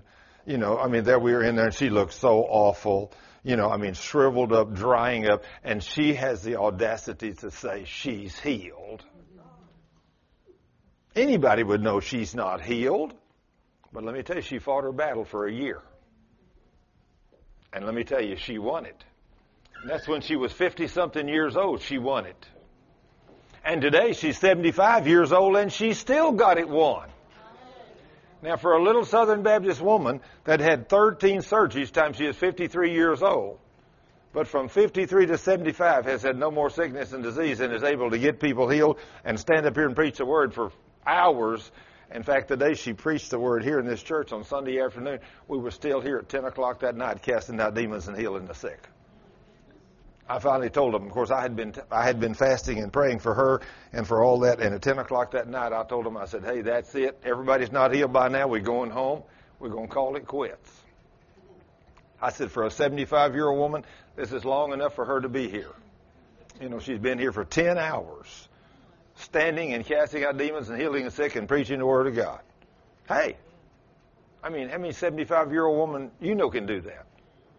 You know, why did she, why as a Southern Baptist woman was she sick and have 13 surgeries time she's 53 years old? Because she didn't know the word, but she learned the word. See, when she was given that final diagnosis with lupus, when the doctor said, "Well, Emily, we can do one more surgery on you, and you might live another six months." But this time you're going to die. She said, Nope, I've been cut and stuck so many times, I ain't going there no more.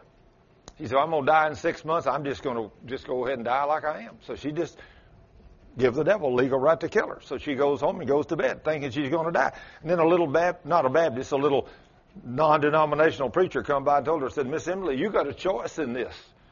Do you know that Jesus has already bore your sin and bore your sickness, removed your disease? She said, No, I didn't know he had removed my sickness and disease. I said, Well, he has.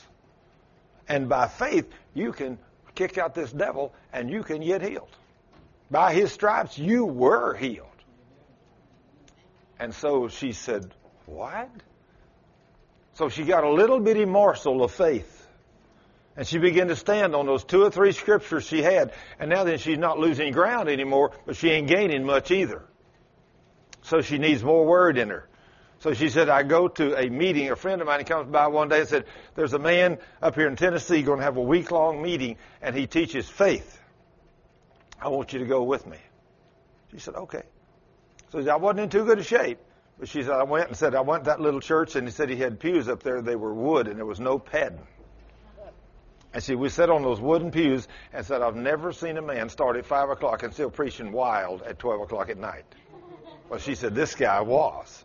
So she said, I was learning things I've never learned in my life. But she said, the next night, I took my pillow from the hotel room. And she said, I sat on it because I never sat in church six or seven hours at one time, never in my life. But she sat there all week long, every night. And she said, at the end of all of that, she had already learned that by his stripes she was healed. In fact, she had made a declaration. I, Emily Dotson, on this day declare that by the stripes of Jesus I was healed. Signed, Emily Dotson. Made that declaration. She said at the end of that week, he finally gave the invitation. Said, if anybody wants to be prayed for for healing now, I've built your faith all week, so if you want to come up, I'll pray for you. She said, I looked over my friend and said, reckon I ought to go up and have him pray for me? So my friend looked at me and said, well, I don't know. Maybe I ought to ask God. I never thought about that. He said, Lord, should I go up there and let him pray for me? And she said, the Lord spoke to me. He says, when you wrote that declaration on this date that said you were healed by my stripes, did you mean that or not? Well, yes, Lord, I meant it. She said, he said, okay, you don't need him to pray for you. If you meant what you said, it's done. Boy, that was a faith builder for her. So she left there and went home and said, hey, it's done. Now she's had an audible voice from God, but she gets worse and worse. She said there would be times I'd have to get up out of that bed with all the strength I had and just stomp my feet and said, You devil of hell, you ain't going to have me. In the name of Jesus, by the stripes of Jesus, I am healed. And she said I'd fall back down in that bed because I'd used every ounce of strength I had. But in a total of a year, she came out on the other side completely healed. And today she is still completely healed. And she's a little ball of fire. In fact, when Emily, how many of y'all know Emily Dotson? Anybody here know her? Only a handful of y'all know Emily Dotson. Wow, what a blessing you've missed. She's a great woman of God. In fact, Cheryl, when she was here, Cheryl told me, said, honey, I want to be just like Miss Emily when I get old like she is. I said, you will be. I guarantee it. She said, I want to be a ball of fire just like she is. I said, and you will be. Because God will give you the desires of your heart. All you got to do is love Him and serve Him, and He'll give you the desires of your heart. You know, isn't it amazing how good God is when you do what He says? He'll bless your socks off. Somebody walked in the other day and said, How you doing? He said, I'm sockless. said, what do you mean? He said, God's blessed my socks plumb off. he said, I've heard you say that so many times, I thought I'd just tell you, hey, he's blessed my socks, plumb off. He does. He does. He's a great and mighty God. He's the King of kings and Lord of lords and God of gods. And He's God and He's in charge of everything. And He's given you and me a book full of promises under the new covenant that if we will walk in the God kind of love, He has given us promises of what we can do. And when we quoted that promise a while ago of James 5, 14, 15, and 16, how many and who did God promise to heal, and how often did He promise to heal you if you if you were willing to do that in faith? Every time, right? Every time. To anyone that is sick among you, let him or her call for the elders of the church. I went to Tennessee to pray for a woman here a few years ago. She was on staff at a huge Baptist church. She had even written some books. She came down sick, really sick. When she got too weak to work on staff anymore, she's at home and she's reading God's Word. And she came upon that magnificent promise you read to me a while ago, young lady, James 5, 14, 15, and 16. Wow. She read that, she read that, she read that. God, this is a promise from you to heal me. She called her senior pastor and asked him to come over to the house to see her, and he did. She said, Sir, I want to do this. I want to be healed. I'm only 40 years old. I don't want to die. And the pastor, when she he said, We don't do that in this church. He would not do that for her in that church. And she was on staff in that church. And guess what happened to her? She died. That's exactly right. She died. 40 year old, beautiful young woman. Had a degree from one of the big Baptist colleges, writing books, and on fire for Jesus. But she didn't know His Word. You can be on fire for Jesus and not know His Word. You know, lots of it happens to lots of good people. Why does that happen? Because we got an army of demons out there that's deceiving our minds. Why so many people lost? You'd think anybody in the world. If I were to tell you, hey, let me pull out right here out of my pocket, and I got a little flyer right here, a brochure, and attached to it is two tickets for, paid from here to Honolulu, Hawaii, with a week in the best Marriott hotel over there, the best resort hotel you can find, and I've already prepaid everything. The hotel's paid for, the airplane tickets are paid for, and here's five $1,000 bills attached to it. Who wants this? Ooh, I mean, that woman there didn't take her long to hold her hand up, man. She wants that ticket. But you know, she held her hand up right quick. And, and you grabbed for it, okay. But almost nobody raised their hand because you thought, I'm joking with you. But see, God made us promises that far exceed that in His Word. And we don't believe He means what He says either. We don't believe it. And so we don't get to enjoy the benefits. The average person, if I were to make that kind of claim, they'd say, okay, what's the catch? Instead of running and say, I'll take it, like she did, or she did, I'll take it, Thurman. No questions asked. I want that. If it's two round trip tickets away to the finest Marriott Resort Hotel and five $1,000 bills, I want it. Give it to me. You know. Now see, with the promises of God, we should be jerking those out of the Word. When Jesus makes a promise, if you're sick and afflicted, come and ask me to pray. Ask the deacon, ask the pastor, and some of the elders to pray over you, the prayer of faith, and I promise to heal you.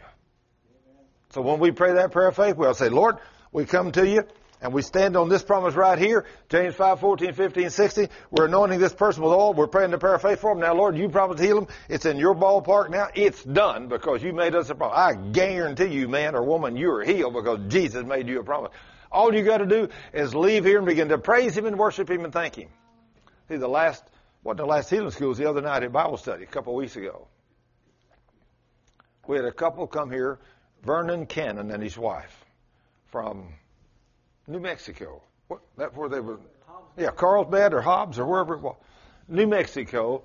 And they had been here two months before at a healing school, and Vernon had been born with dyslexia and couldn't read or couldn't put words together on, you know, on, on a book or a page.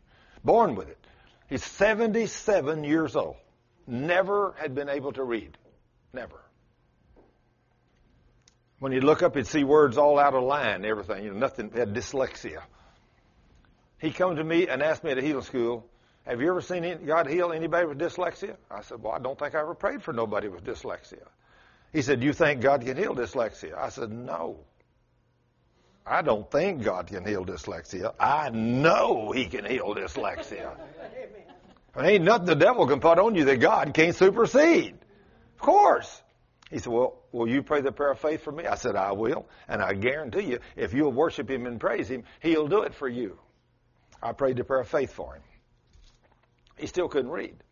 When he left that door there, I said, Can you read yet? He said, No, it's, I ain't nothing changed. I said, You continue to praise him and worship him and thank him, and Lord, it's done. What did he say? His promises are how often yes and amen? All the time. So Vernon went home to Hobbs and he praised and worshiped the Lord. He woke up in the morning, praised and worshiped the Lord. 77 years. But now then all of a sudden he's changed. Lord, thank you that I can read. Thank you, Lord, that I can see those numbers and their words and they're all straight, perfect in the name of Jesus. Two and a half months. Two and a half months he said that. Nothing changed. Then he said on Sunday morning we went to church and we're stand to sing. I could never see the words. They're all out of line. But he said, all of a sudden I look up and I thought, wow, what a bright new screen they put up there. The lights are so bright this morning. He said, when they put the words up there, they were all in order and I could read them. He said, oh, wow. So he said, we go to restaurant to eat where we, I walked in and said, for the first time, the crystal and everything is clear and I can read the menu. He said, we go home and I finally tell my wife. I don't see how he kept this. You know, I just don't see how he kept this. After 77 years, but he said, we go home and I tell my wife, honey, God done a miracle for me this morning. I can read. I can see. And said, my wife went hysterical. She jumped, screamed, worshiped, and praised. She said, well, if you can read, let me run here and get the Bible. She ran and got the Bible brought and set it down in front of him, and he read it perfect. Ty is a doctor, and when Vernon was here, Ty was here, and when he told Ty this, Ty told him, You have had a miracle from God medically that cannot be healed. There is nothing medically can do what God did for you there. But God did it. And his lovely little wife, she had uh, three or four weeks before had hurt her arm doing something, and had, pain had been in her wrist. He had prayed for her. They had prayed for each other, and nothing had happened. And after three weeks of pain, on Tuesday morning, she said, It's time we go to Dallas have Thurman pray for me. So they drove from Hobbs or wherever it was in New Mexico here and got here for Tuesday night Bible study. And I was setting up chairs and they walked in. And she told me, she said, We're from Hobbs, New Mexico, and we were at healing school a couple months ago, and I have a tremendous pain in my wrist we cannot get it taken care of. I want you to pray for me. And I know when you pray for me with your faith, God's going to heal me. Is that the kind of faith you need? I reached up, I had the privilege to reach up and put my hand on her and said, Father, in the name of Jesus, heal her. And she screamed and said, The pain just left, I'm healed. And she had no more pain when they left. I'm telling you, her faith in the King, but her faith had to come through me. She had to have me pray for her because I have paid that price to walk where God wants me to walk. He honors my prayers when I pray. Now, if I could get to that place where I could give Him to honor every prayer, that's where I want to get. Well, I'm going to be the first to tell you, I ain't there yet. I ain't never met the man that's there yet. But some are closer than others. But I'm going to tell you, it's available. But it comes with a cost to walk holy and obedience to His Word. And if you'll do that, just think, you know what kind of a privilege it was to have a man, 77 years old, has never been able to read, and I pray for him, and two and a half months later he can read. You know what kind of privilege that is? To change a man's life like that. And I got to pray that prayer of faith for him. Somebody said, well, just a coincidence. Don't tell me that. Ty, as the doctor says, that ain't no coincidence, was it, Ty? It was God that showed up for Vernon Cannon. And it was God also standing right over that counter because of his lovely little wife of 52 or 6 years, whatever it was. They'd been married 50 something years. And when I had the privilege to just touch her in the name of Jesus, the Lord took away her pain and healed her. Wow. What a privilege to serve Jesus like that. Now that's where we in the church ought to be walking. Every one of you ought to be able to do the same things I do. You need to be walking in such a love walk with God that no demon of hell will uh, be allowed to touch himself to you. I want you to see what the Lord promised you. And we just read that James 5, 14, 15, 16. We just read Luke, uh, I mean not Luke, but uh, we read uh, uh, John 14, 13, 14, and then John 15, 7. What does that say? I want somebody to just tell me what that promise says from Jesus in John 15, 7.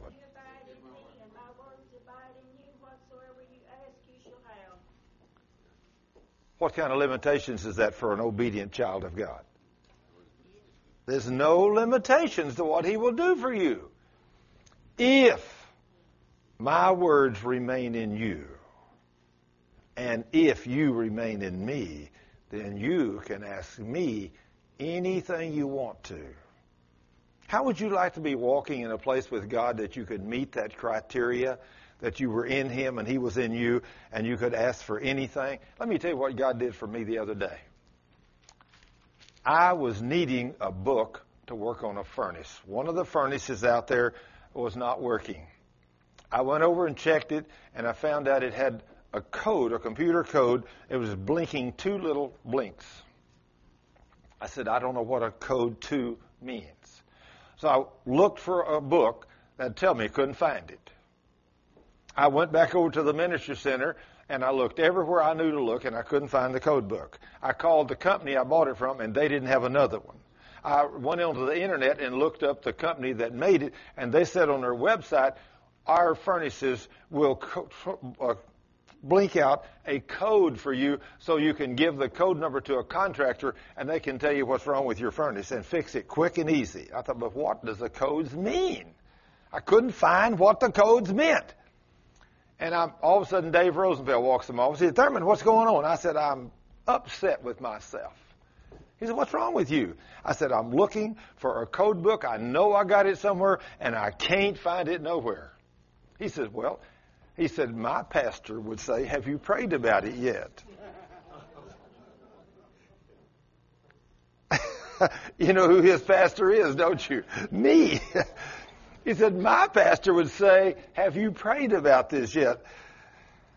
I said, God, forgive me. I'm so sorry. I've been so busy trying to get this crazy furnace fixed, I forgot to stop and ask you. I said, Father, forgive me. I said, Father, you did say in your word, I could ask you for anything, you'll do it. I said, Lord, I need to know where the code book is. Could you please tell me? I said, Thank you, Lord. And instantly the thought came to my mind, and I jumped out of my office, ran around into another room, and went right there and opened that drawer, and there was that book. I mean, I had it in five seconds after I prayed. What did King say? If my words remain in you and you remain in me, you can, you got to ask what you will. Well, what if you don't ask? What if His word's in you and you don't act? You don't get it, right? Isn't that awesome? You see how the enemy can deceive you. I don't care who you are. He can pull you off, get you so busy trying to get something fixed, and you fail to ask the king. And all that time, he's waiting. He's there saying, Son, ask. If you don't know where the book's at, all you got to do is ask me. I'll be happy to tell you. I know exactly where it is. And when I ask, man, I got the answer just like that. You see what I mean when I say it's so difficult for us to believe this book and then to live by this book. Now then, let's read this in the, in, in the NLT. Let me show you something over here in the book of Psalms. Let's go to Psalms, and I want to read this to you. We, we read Psalm 103 the benefit package of the Lord. But I want us now to look at this Psalms 91 in the NLT, and I want to show you what's available to you if you will believe God. Psalms 91. This is written to those that live in the shelter of the Most High. They will find rest in the shadow of the Almighty. Those who live in the shelter of the Almighty. You've got to live with Him every day in His Word. Talk to Him, praise Him, worship Him, thank Him. To those who live, not come to me once in a while, but you live with me. In other words, if I come over, if I were to come over to your house for dinner one day, if you're a hospitable man, you might say, Thurman, come on in. I'll have my wife fix dinner for you today. Right? Okay, I come in and have dinner with you, but I ain't living with you, am I? No, I just come in and have dinner with him one day. But if I'm living with him, I'm there all the time. He's going to provide for me all the time. Every day he's going to provide a meal for me, or two or three meals a day, whatever. Clothes and everything else. That's if I'm living with him. I'm dwelling with him in the secret place. He's my best friend. I'm dwelling with him. That's what God said. To those who live with me. Stay in my word. Every time I come in the house, the word's open. We're studying it. We're talking about it. Like yesterday, we had a great privilege to sit and talk about the Word of God all day long, and then all night long, and then we praised God and talked about it, and even got home last night at 12:30. We still talk about the Word. Me and Dave still talk about the Word, even when we got home. Wow, what a day we had yesterday in the Word, talking about our favorite subject, our Master Jesus. He says this uh, in verse 2 in the NLT says, This I declare of the Lord, He alone is my refuge. He is my place of safety. He, I put Him first in everything. For He will rescue you from every trap and protect you from the fatal plagues. Now, if you've made Him number one, if you put God first and you live with Him and dwell with Him in His Word, He promises He will rescue you from every trap. How many traps? Every trap of the devil. He will rescue you. That devil's going to come by and put you to the test. But God's going to rescue you out of every trap, and He will protect you from the fatal plague or the sickness and disease. He'll protect you. Ain't no, ain't no sickness and disease going to come upon you. It's going to kill you. He will shield you with His wings. He will shelter you with His feathers. His faithful promises are your armor and protection. His faithful promises are your armor and protection. You stand on His promises. What can you do if you know God's promises? Man, you can resist the devil with them. You can stand on his word and you can resist that devil and Jesus will protect you and heal you. Just like when the devil came to Jesus in the wilderness, every time the devil tempted him with something, what did Jesus say? It is written. It is written. And he quoted the word of God. Do not be afraid of the terrors of the night, nor fear the dangers of the day. Because, see, they're out there day and night. Nor dread the plagues that's, that's there in the darkness. You don't have to dread these plagues. They're here. Nor the disaster that strikes at midday. None of this stuff do you have to be afraid of. None of it. Though a thousand fall at your side what would you feel like if a thousand people just fell dead at your right hand? Would you be afraid? Most people would. Most people would. And though 10,000 are dying around you, there was the bird flu. Or an atom bomb. Or an atom bomb. Anything. A nuclear bomb. But the bird flu is probably going to be one of the things that's going to come to America soon. When it does, it's going to kill lots of people, even lots of Christians. Why? Because they don't know who they are in Christ. They don't believe this written word. He says, if a thousand is falling at your side and 10,000 are dying all around you, what do most people start doing? They get into fear and panic. But he says, these evils will not touch you.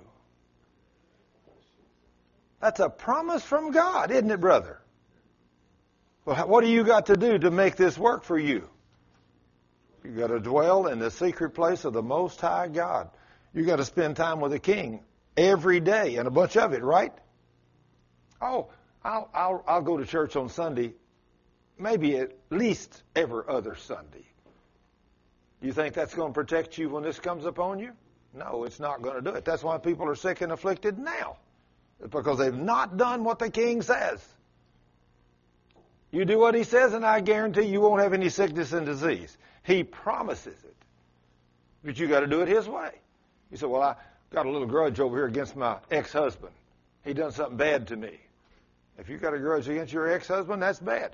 Like a woman said the other day. I hats off this woman. She said, if your husband is one of those guys that comes in and beats you, she said, don't divorce him. Call the cops, have him locked up.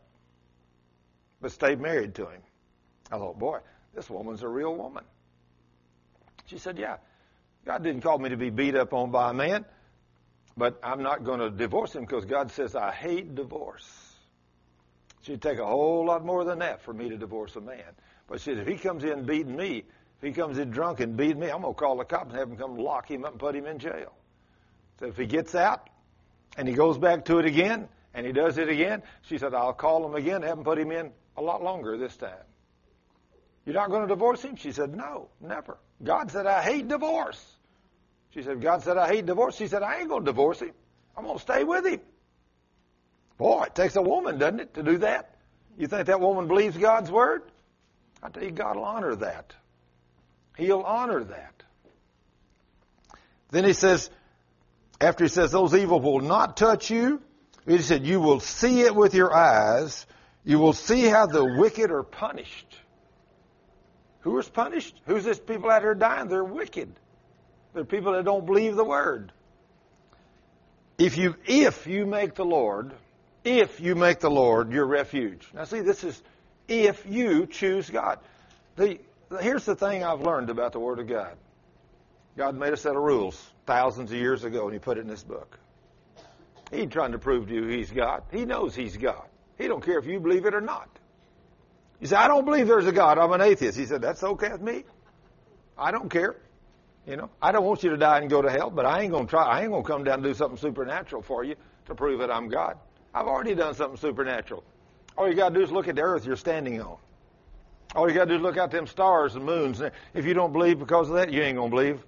He said, there ain't nothing going to cause you to believe. I ain't going to come down and give you a sign. I've already given you signs everywhere.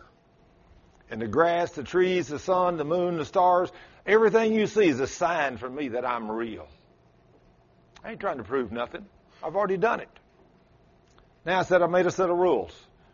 And this set of rules it's just like the police officers here. The city of Dallas makes a set of rules. They said out there on that freeway, you can drive 60 miles an hour. You drive over 60 miles an hour, we've got a set of police officers sitting out there. They're very ready to take you down and give you a ticket, and you get nasty with one of them. When he stops you, we'll just take you right to jail and lock you up. No questions asked. No drunk driving on the highway. Oh, that's okay. You know, I'm, but I'm going to drink and I'm going to drive if I want to because it's my legal right. Sure, no problem. Get out there, drink.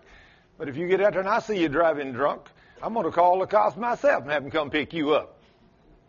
I've already had one sister got killed by a carload of drunks. You know, she never drank a drop in her life, but a carload of drunks passed her truck going up a hill and hit her headlights. The headlights when she was 21 years old and killed her. Her and one of her friends, 23 years old. The devil was in those drunk people. I know who's in them now. So if I see you driving and drinking, I'm going to call the cops and I'm going to have you put away. Because you don't need to be on the highway. They say, You ain't my friend. Yes, I am. Because if I don't do that, you're going to kill yourself or somebody else. And if you kill yourself like that, you're going to hell. And if you get in jail, you might get saved. So, yeah, I'm your friend. You just don't know it. But he says, if you make the Lord your refuge, if, this is a choice we all have to make, and God's not trying to prove nothing to nobody. He just wrote the book and said you can believe it or not. If you believe it, fine, you can be saved. If you don't, you can die and go to hell. I bore your sickness. If you believe it, I'll take it away and heal you. If you don't, you can be sick. I'm not trying to prove nothing to you. I wrote the book, told you what I'll do. All you got to do is do what I said. If you make the Most High your shelter, if, if you make the Lord your refuge, if you make the Most High your shelter, no evil will come near you. How much evil? None. That's a promise from God. No plague or no sickness will come near your dwelling, your house. How much sickness? None. So what's wrong? We're not doing what he says. We're not putting him first. And he knows whether you're putting him first or not. He knows your sin. You can't fool him. He's God. And he's with you 24 7. Somebody says, well, but you know, I, I just, uh, steal a little, or I just lie a little, or I just commit a little adultery once in a while. Nobody knows. Oh, yeah, let me tell you, God knows everything you do. He knows everything you do, and He's with you when you do it. He's standing right there watching you do everything. In fact, I think of this preacher I talked to here a while back. He's a pastor at a big church. They got lots of pastors there, many of them, probably 20 or more. Big church, and I spoke at that church. And after that, he come and we had a little bite to eat together, and he tucked me and he said, "You know, a few years ago, before I learned these things that you've learned, He said, I got upset with my wife. We had a little falling out one morning. And so I did, we didn't talk for two or three days. What a shame for a pastor and his wife, huh? But anyway, they hadn't talked a few days. He said, I went down somewhere to a store shopping, and I walked in and I saw an old high school flame. A girl that he really had a lot of feelings for when he was young. And said, I saw her said, Hey, how are you doing? She said, Oh, come over and hug me, grab me, and squeeze me real tight. And I said, Well, how are you doing? She said, I'm great. He said, Well, how's your husband? Oh, she said, I divorced him. I'm not married. Said, she said, How's your wife? He said, Oh, well, she, she's okay. So he said, We sat and talked a little while. And in a little while, she said, Well, why don't we have some dinner together? So he said, Okay. So he said, We had dinner together. And we talked a little while. And of course, she got very nice and kind and flirty. And in a little while, he said, She said, You know, we haven't seen each other in so long. Why don't you come over to my apartment for a little while? You see anything wrong with this? Every, you see the devil working in this? Oh, yeah. But you see how he's missing it? He goes over there. And he said, in a little while in that apartment, first thing you know, we're in her bedroom together. And he said, I am fixing to do something with this woman I know is wrong. But I'm fixing to do it anyway. He said, I am undressing. And all of a sudden, I hear this voice. I'll just use a fictitious name. John, do you know what you're fixing to do is sin? He said, I turned to look to see who walked in the door, but there ain't nobody there. Guess who that was? That was the Lord.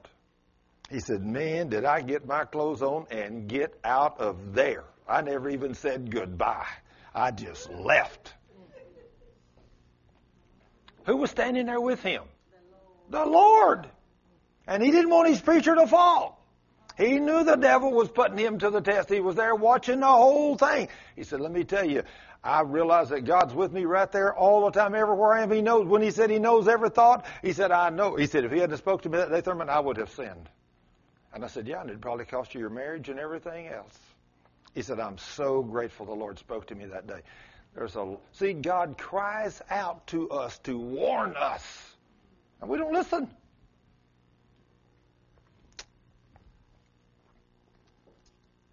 For he, in the next verse, for he orders his angels to protect you wherever you go. Who does he send to watch over us? His angels. These beings of grandeur, these beautiful things, they will hold you with their hands to keep you from striking your foot on a stone. If you're walking in obedience to God's word, I mean, can you be tripped and fall down and break a leg? No. Not if you're walking obedient to the word. Not if you're going and doing exactly what God says. He sends his angels and you slip on something and start to fall. What's those angels going to do? They're going to, that's right, ma'am. They're going to pick you up. You're going to, you might even get to feel a hand hold you up. But this only works to those that's walking in total obedience to God's word. He promises to protect you and keep you safe. He says, You will trample down lions and poisonous snakes. Now, who do you think those are?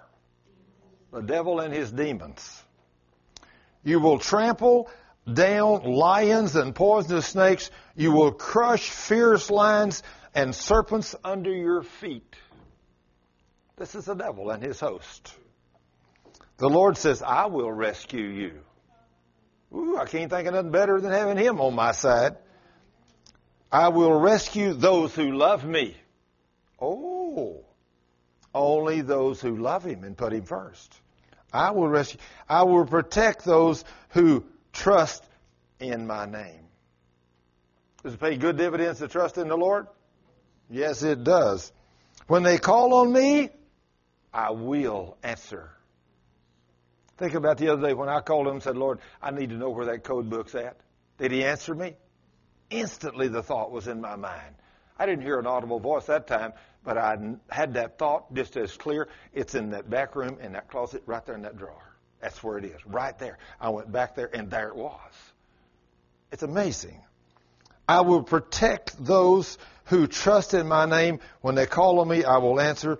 I will be with them in trouble. I will rescue them and honor them. I will satisfy them with a short life. What did he say? A long life. See, you've got to read your word. You never know when somebody might read this book wrong. See, you can't trust anybody but God. I will satisfy you with what? Oh, how long is it going to be before you're satisfied? Hey, I'm with you over there, ma'am. You know, right now, I'm, right now I'm teetering on 120. You know, I mean, maybe, maybe right now. Yeah, well, I mean, since I'm, you know, not, not too far away from 70, 70, you know, that's 50 more years in the future, but 50 years now I may say, hey, Lord, I'm not, this ain't been long enough. You know, I'm 120, I'm still a young man. I'm still going places and casting out demons and healing the sick, and I'm enjoying living. Lord, we, I need, I'm like, I need 180 now. Yeah. And then when I get to 180, I'd say, hey, hey, Lord, lead a little more. He said, when are you going to make up your mind? You see where I'm coming from? He says, I will satisfy you with long life. Didn't he? So what's long? Well, long is long, but, but what about those that are taken early that are living that? Oh, well, now see, we don't know that. I have a dis- I have a problem with that. You know, we really don't know everybody's heart. We really, only God knows your heart. I read a book one time that Dr. James Dobson wrote that says when God doesn't make sense. Anybody ever read that book? I read that book and I'm going to guarantee Dr. Dobson doesn't know what I know about the Word of God. That book would have been totally different if he knew what I knew about this book. Totally different. He does not know these promises. He don't believe these promises. Now, if you ask him, he says, "Sure, I believe God's word," but no, he doesn't. There's promises in this book he does not believe. Is there a promise in this book I don't believe? Yes. Why? Because I can't get there. This book is so full of awesome statements. Now, right here in the few verses we read under the law in Psalms 91, if you and I can put God first in everything we do every day of our life, how much sickness and disease will we have? How much? None. How many problems will we have with broken bones? None. How long a life can we have? He satisfy us with long life. Long life. What's a long life? Well, some people say, well, gee, 60, that's ancient. Well, if that's old for you, then hey. 60 ain't old for me. Is it you, brother? I'm 70. Huh? I'm 70. It's, it's not old. It's not old. 70's not old, is it? No. 70's not old. 80's not old. We had a gentle, amen. We had a lady in here, I mean a gentleman in here the other day. He's 85, and you would think this guy's 60. I mean, he's writing articles about the Word. He's on fire for Jesus. In fact, this guy had me over to his house here a while back, and he invited me in, and I talk, talked to about 50 friends of his. And he got up and he said, I met this man. This man walks in the greatest faith of any man I've ever met. But he said, I'm going to tell you, I'm not where this man is. But he said, I'm going to get where this man's at. I'm going to get beyond where this man is. But he said, I'm going to take what he's learned and what I know, and I'm going to get beyond him. I said, Praise God. Praise God. But he's already 85 and still a ball of fire. And I forget what night it was, Thursday night, I guess it was. I went down with Cheryl and Christy, her daughter, to sing at the nursing home over in Grapevine. And I saw a woman in there in a wheelchair that was barely 50 in a nursing home. And then when Cheryl said, Who's, who's 60 or in their 60s? Several people held up their hand. Nearly everybody in the place was in a wheelchair. And then 70, and then 80, and then 90. And there was one woman there that her daughter and her family was there with her for this party that they were having for all these senior adults in this nursing home. Her daughter said, Mama, in January will be 100. 100. She wasn't in very good shape. She couldn't hardly hold herself up, but she was still alive. Well, let me tell you, that's not what I call abundant life. Now, the promises that God made us here is like the two men. We'll tell this story and then we're going to quit for the day. The two men that were sitting on the street corner, and both of them looked the same. Both of them were white headed, had white beards, and a little bit wrinkled. And the man walked up and he says, Sir, what do you contribute your long life to? He said, Serving the Lord, walking holy before Him, doing what God says in His Word. He says, Fantastic. He said, You really look good and you look strong, really. He said, How old are you? He said, 98. He said, Well, praise God. He looked over at the other man. He says, What do you contribute your long life to? He says, drinking a quart of whiskey every day, smoking two packs of cigarette, and running around with a different woman every day. He said, Wow. He said, How old are you? He said, 29. They both look the same. You think sin don't have a consequence? I'm telling you, sin has a consequence. A 29 year old smoke, drink, run around with wild women. At 29, he looks like he's 91. But the one that's 91 is still able to go. You see, don't live where that one lived. For that one that's 29 now, if he keeps living like that, it won't be long. He'll be dead. Maybe by the time he's 35, his life's over and he'll die and go to hell. And he'll burn in that place forever. But the man that was 91, he had served God, walked in obedience to his word, and now then God has satisfied this man with long life. Hey, the abundant life. I love getting older, but yet still being young. And having my youth renewed like the eagles. Having my youth renewed like the eagles. I love living, don't you? I love it. You know, I think about yesterday morning, just to give you an example of what our day was like yesterday morning. I went to bed at about 1 or 1.30 the, morning, the night before, 1.30 in the morning. I get up at 7. We go out to the airport. We crank up our airplane the Lord has given us, that big, beautiful twin. We all, get, me and Cheryl and Dave, we get in it, and we fly 75 miles around to Terrell to pick up Ty and his wife and Eldon and his wife. And we're going to, and it only took us about 22 or 3 or 4 minutes to fly around there at 230 miles an hour. We land down there at uh, Terrell. I don't even shut off the engines. They jump in, we close the door, and we take off. In about 21 or 22 minutes, we're in Palestine, Texas. And a man picks us up and takes us to a conference. We're there before 10 o'clock in the morning and we spend all day with the man.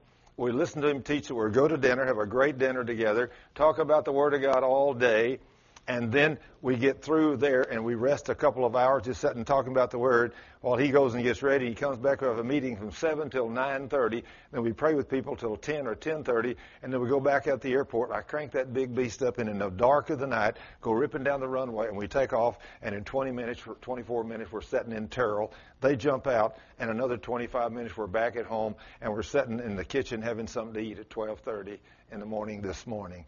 And I'm telling you, that was my day yesterday. And I'm going to tell you, that's a good day even for a young man. I love being able to live the abundant life, don't you? But see, God promised to do all those things for us if we will be obedient to His Word. And He said, I will give you the desires of your heart. And He put a desire in my heart years ago to fly an airplane. And that big, beautiful twin, when we landed at uh, Palestine, I, I will have to say, that was the best landing I have ever made. it, I mean, Cheryl didn't even know we had touched ground. It was the slickest and smoothest landing I have ever made. I usually make pretty good landings in that 421, but that was the best one. It was so easy, I didn't even feel it touch the ground. That's how beautiful it was. But you know, when God says, I will give you the desires of your heart, I feel like a kid with a, in a new candy store. You know, with these airplanes and all the beautiful stuff he's given us, be able to go with all this new electronics and stuff. In fact, the other day when we went to Branson, uh, Nancy, she was sitting in the back, and she looked up there, and me and Ty were flying 9,500 feet, and he's up there trying to figure out the new Garmin 430 how it works because he's got a Garmin in his, and for an, about an hour, we're flying. Every once in a while, I kind of look out just a second to look her out and everything. Nancy's back there said, "Them guys, who's flying the airplane? All they're doing is reading a book." we're only going 220, 230 miles an hour at 9,500 feet. You know, if we hit somewhere, you got far to fall, right?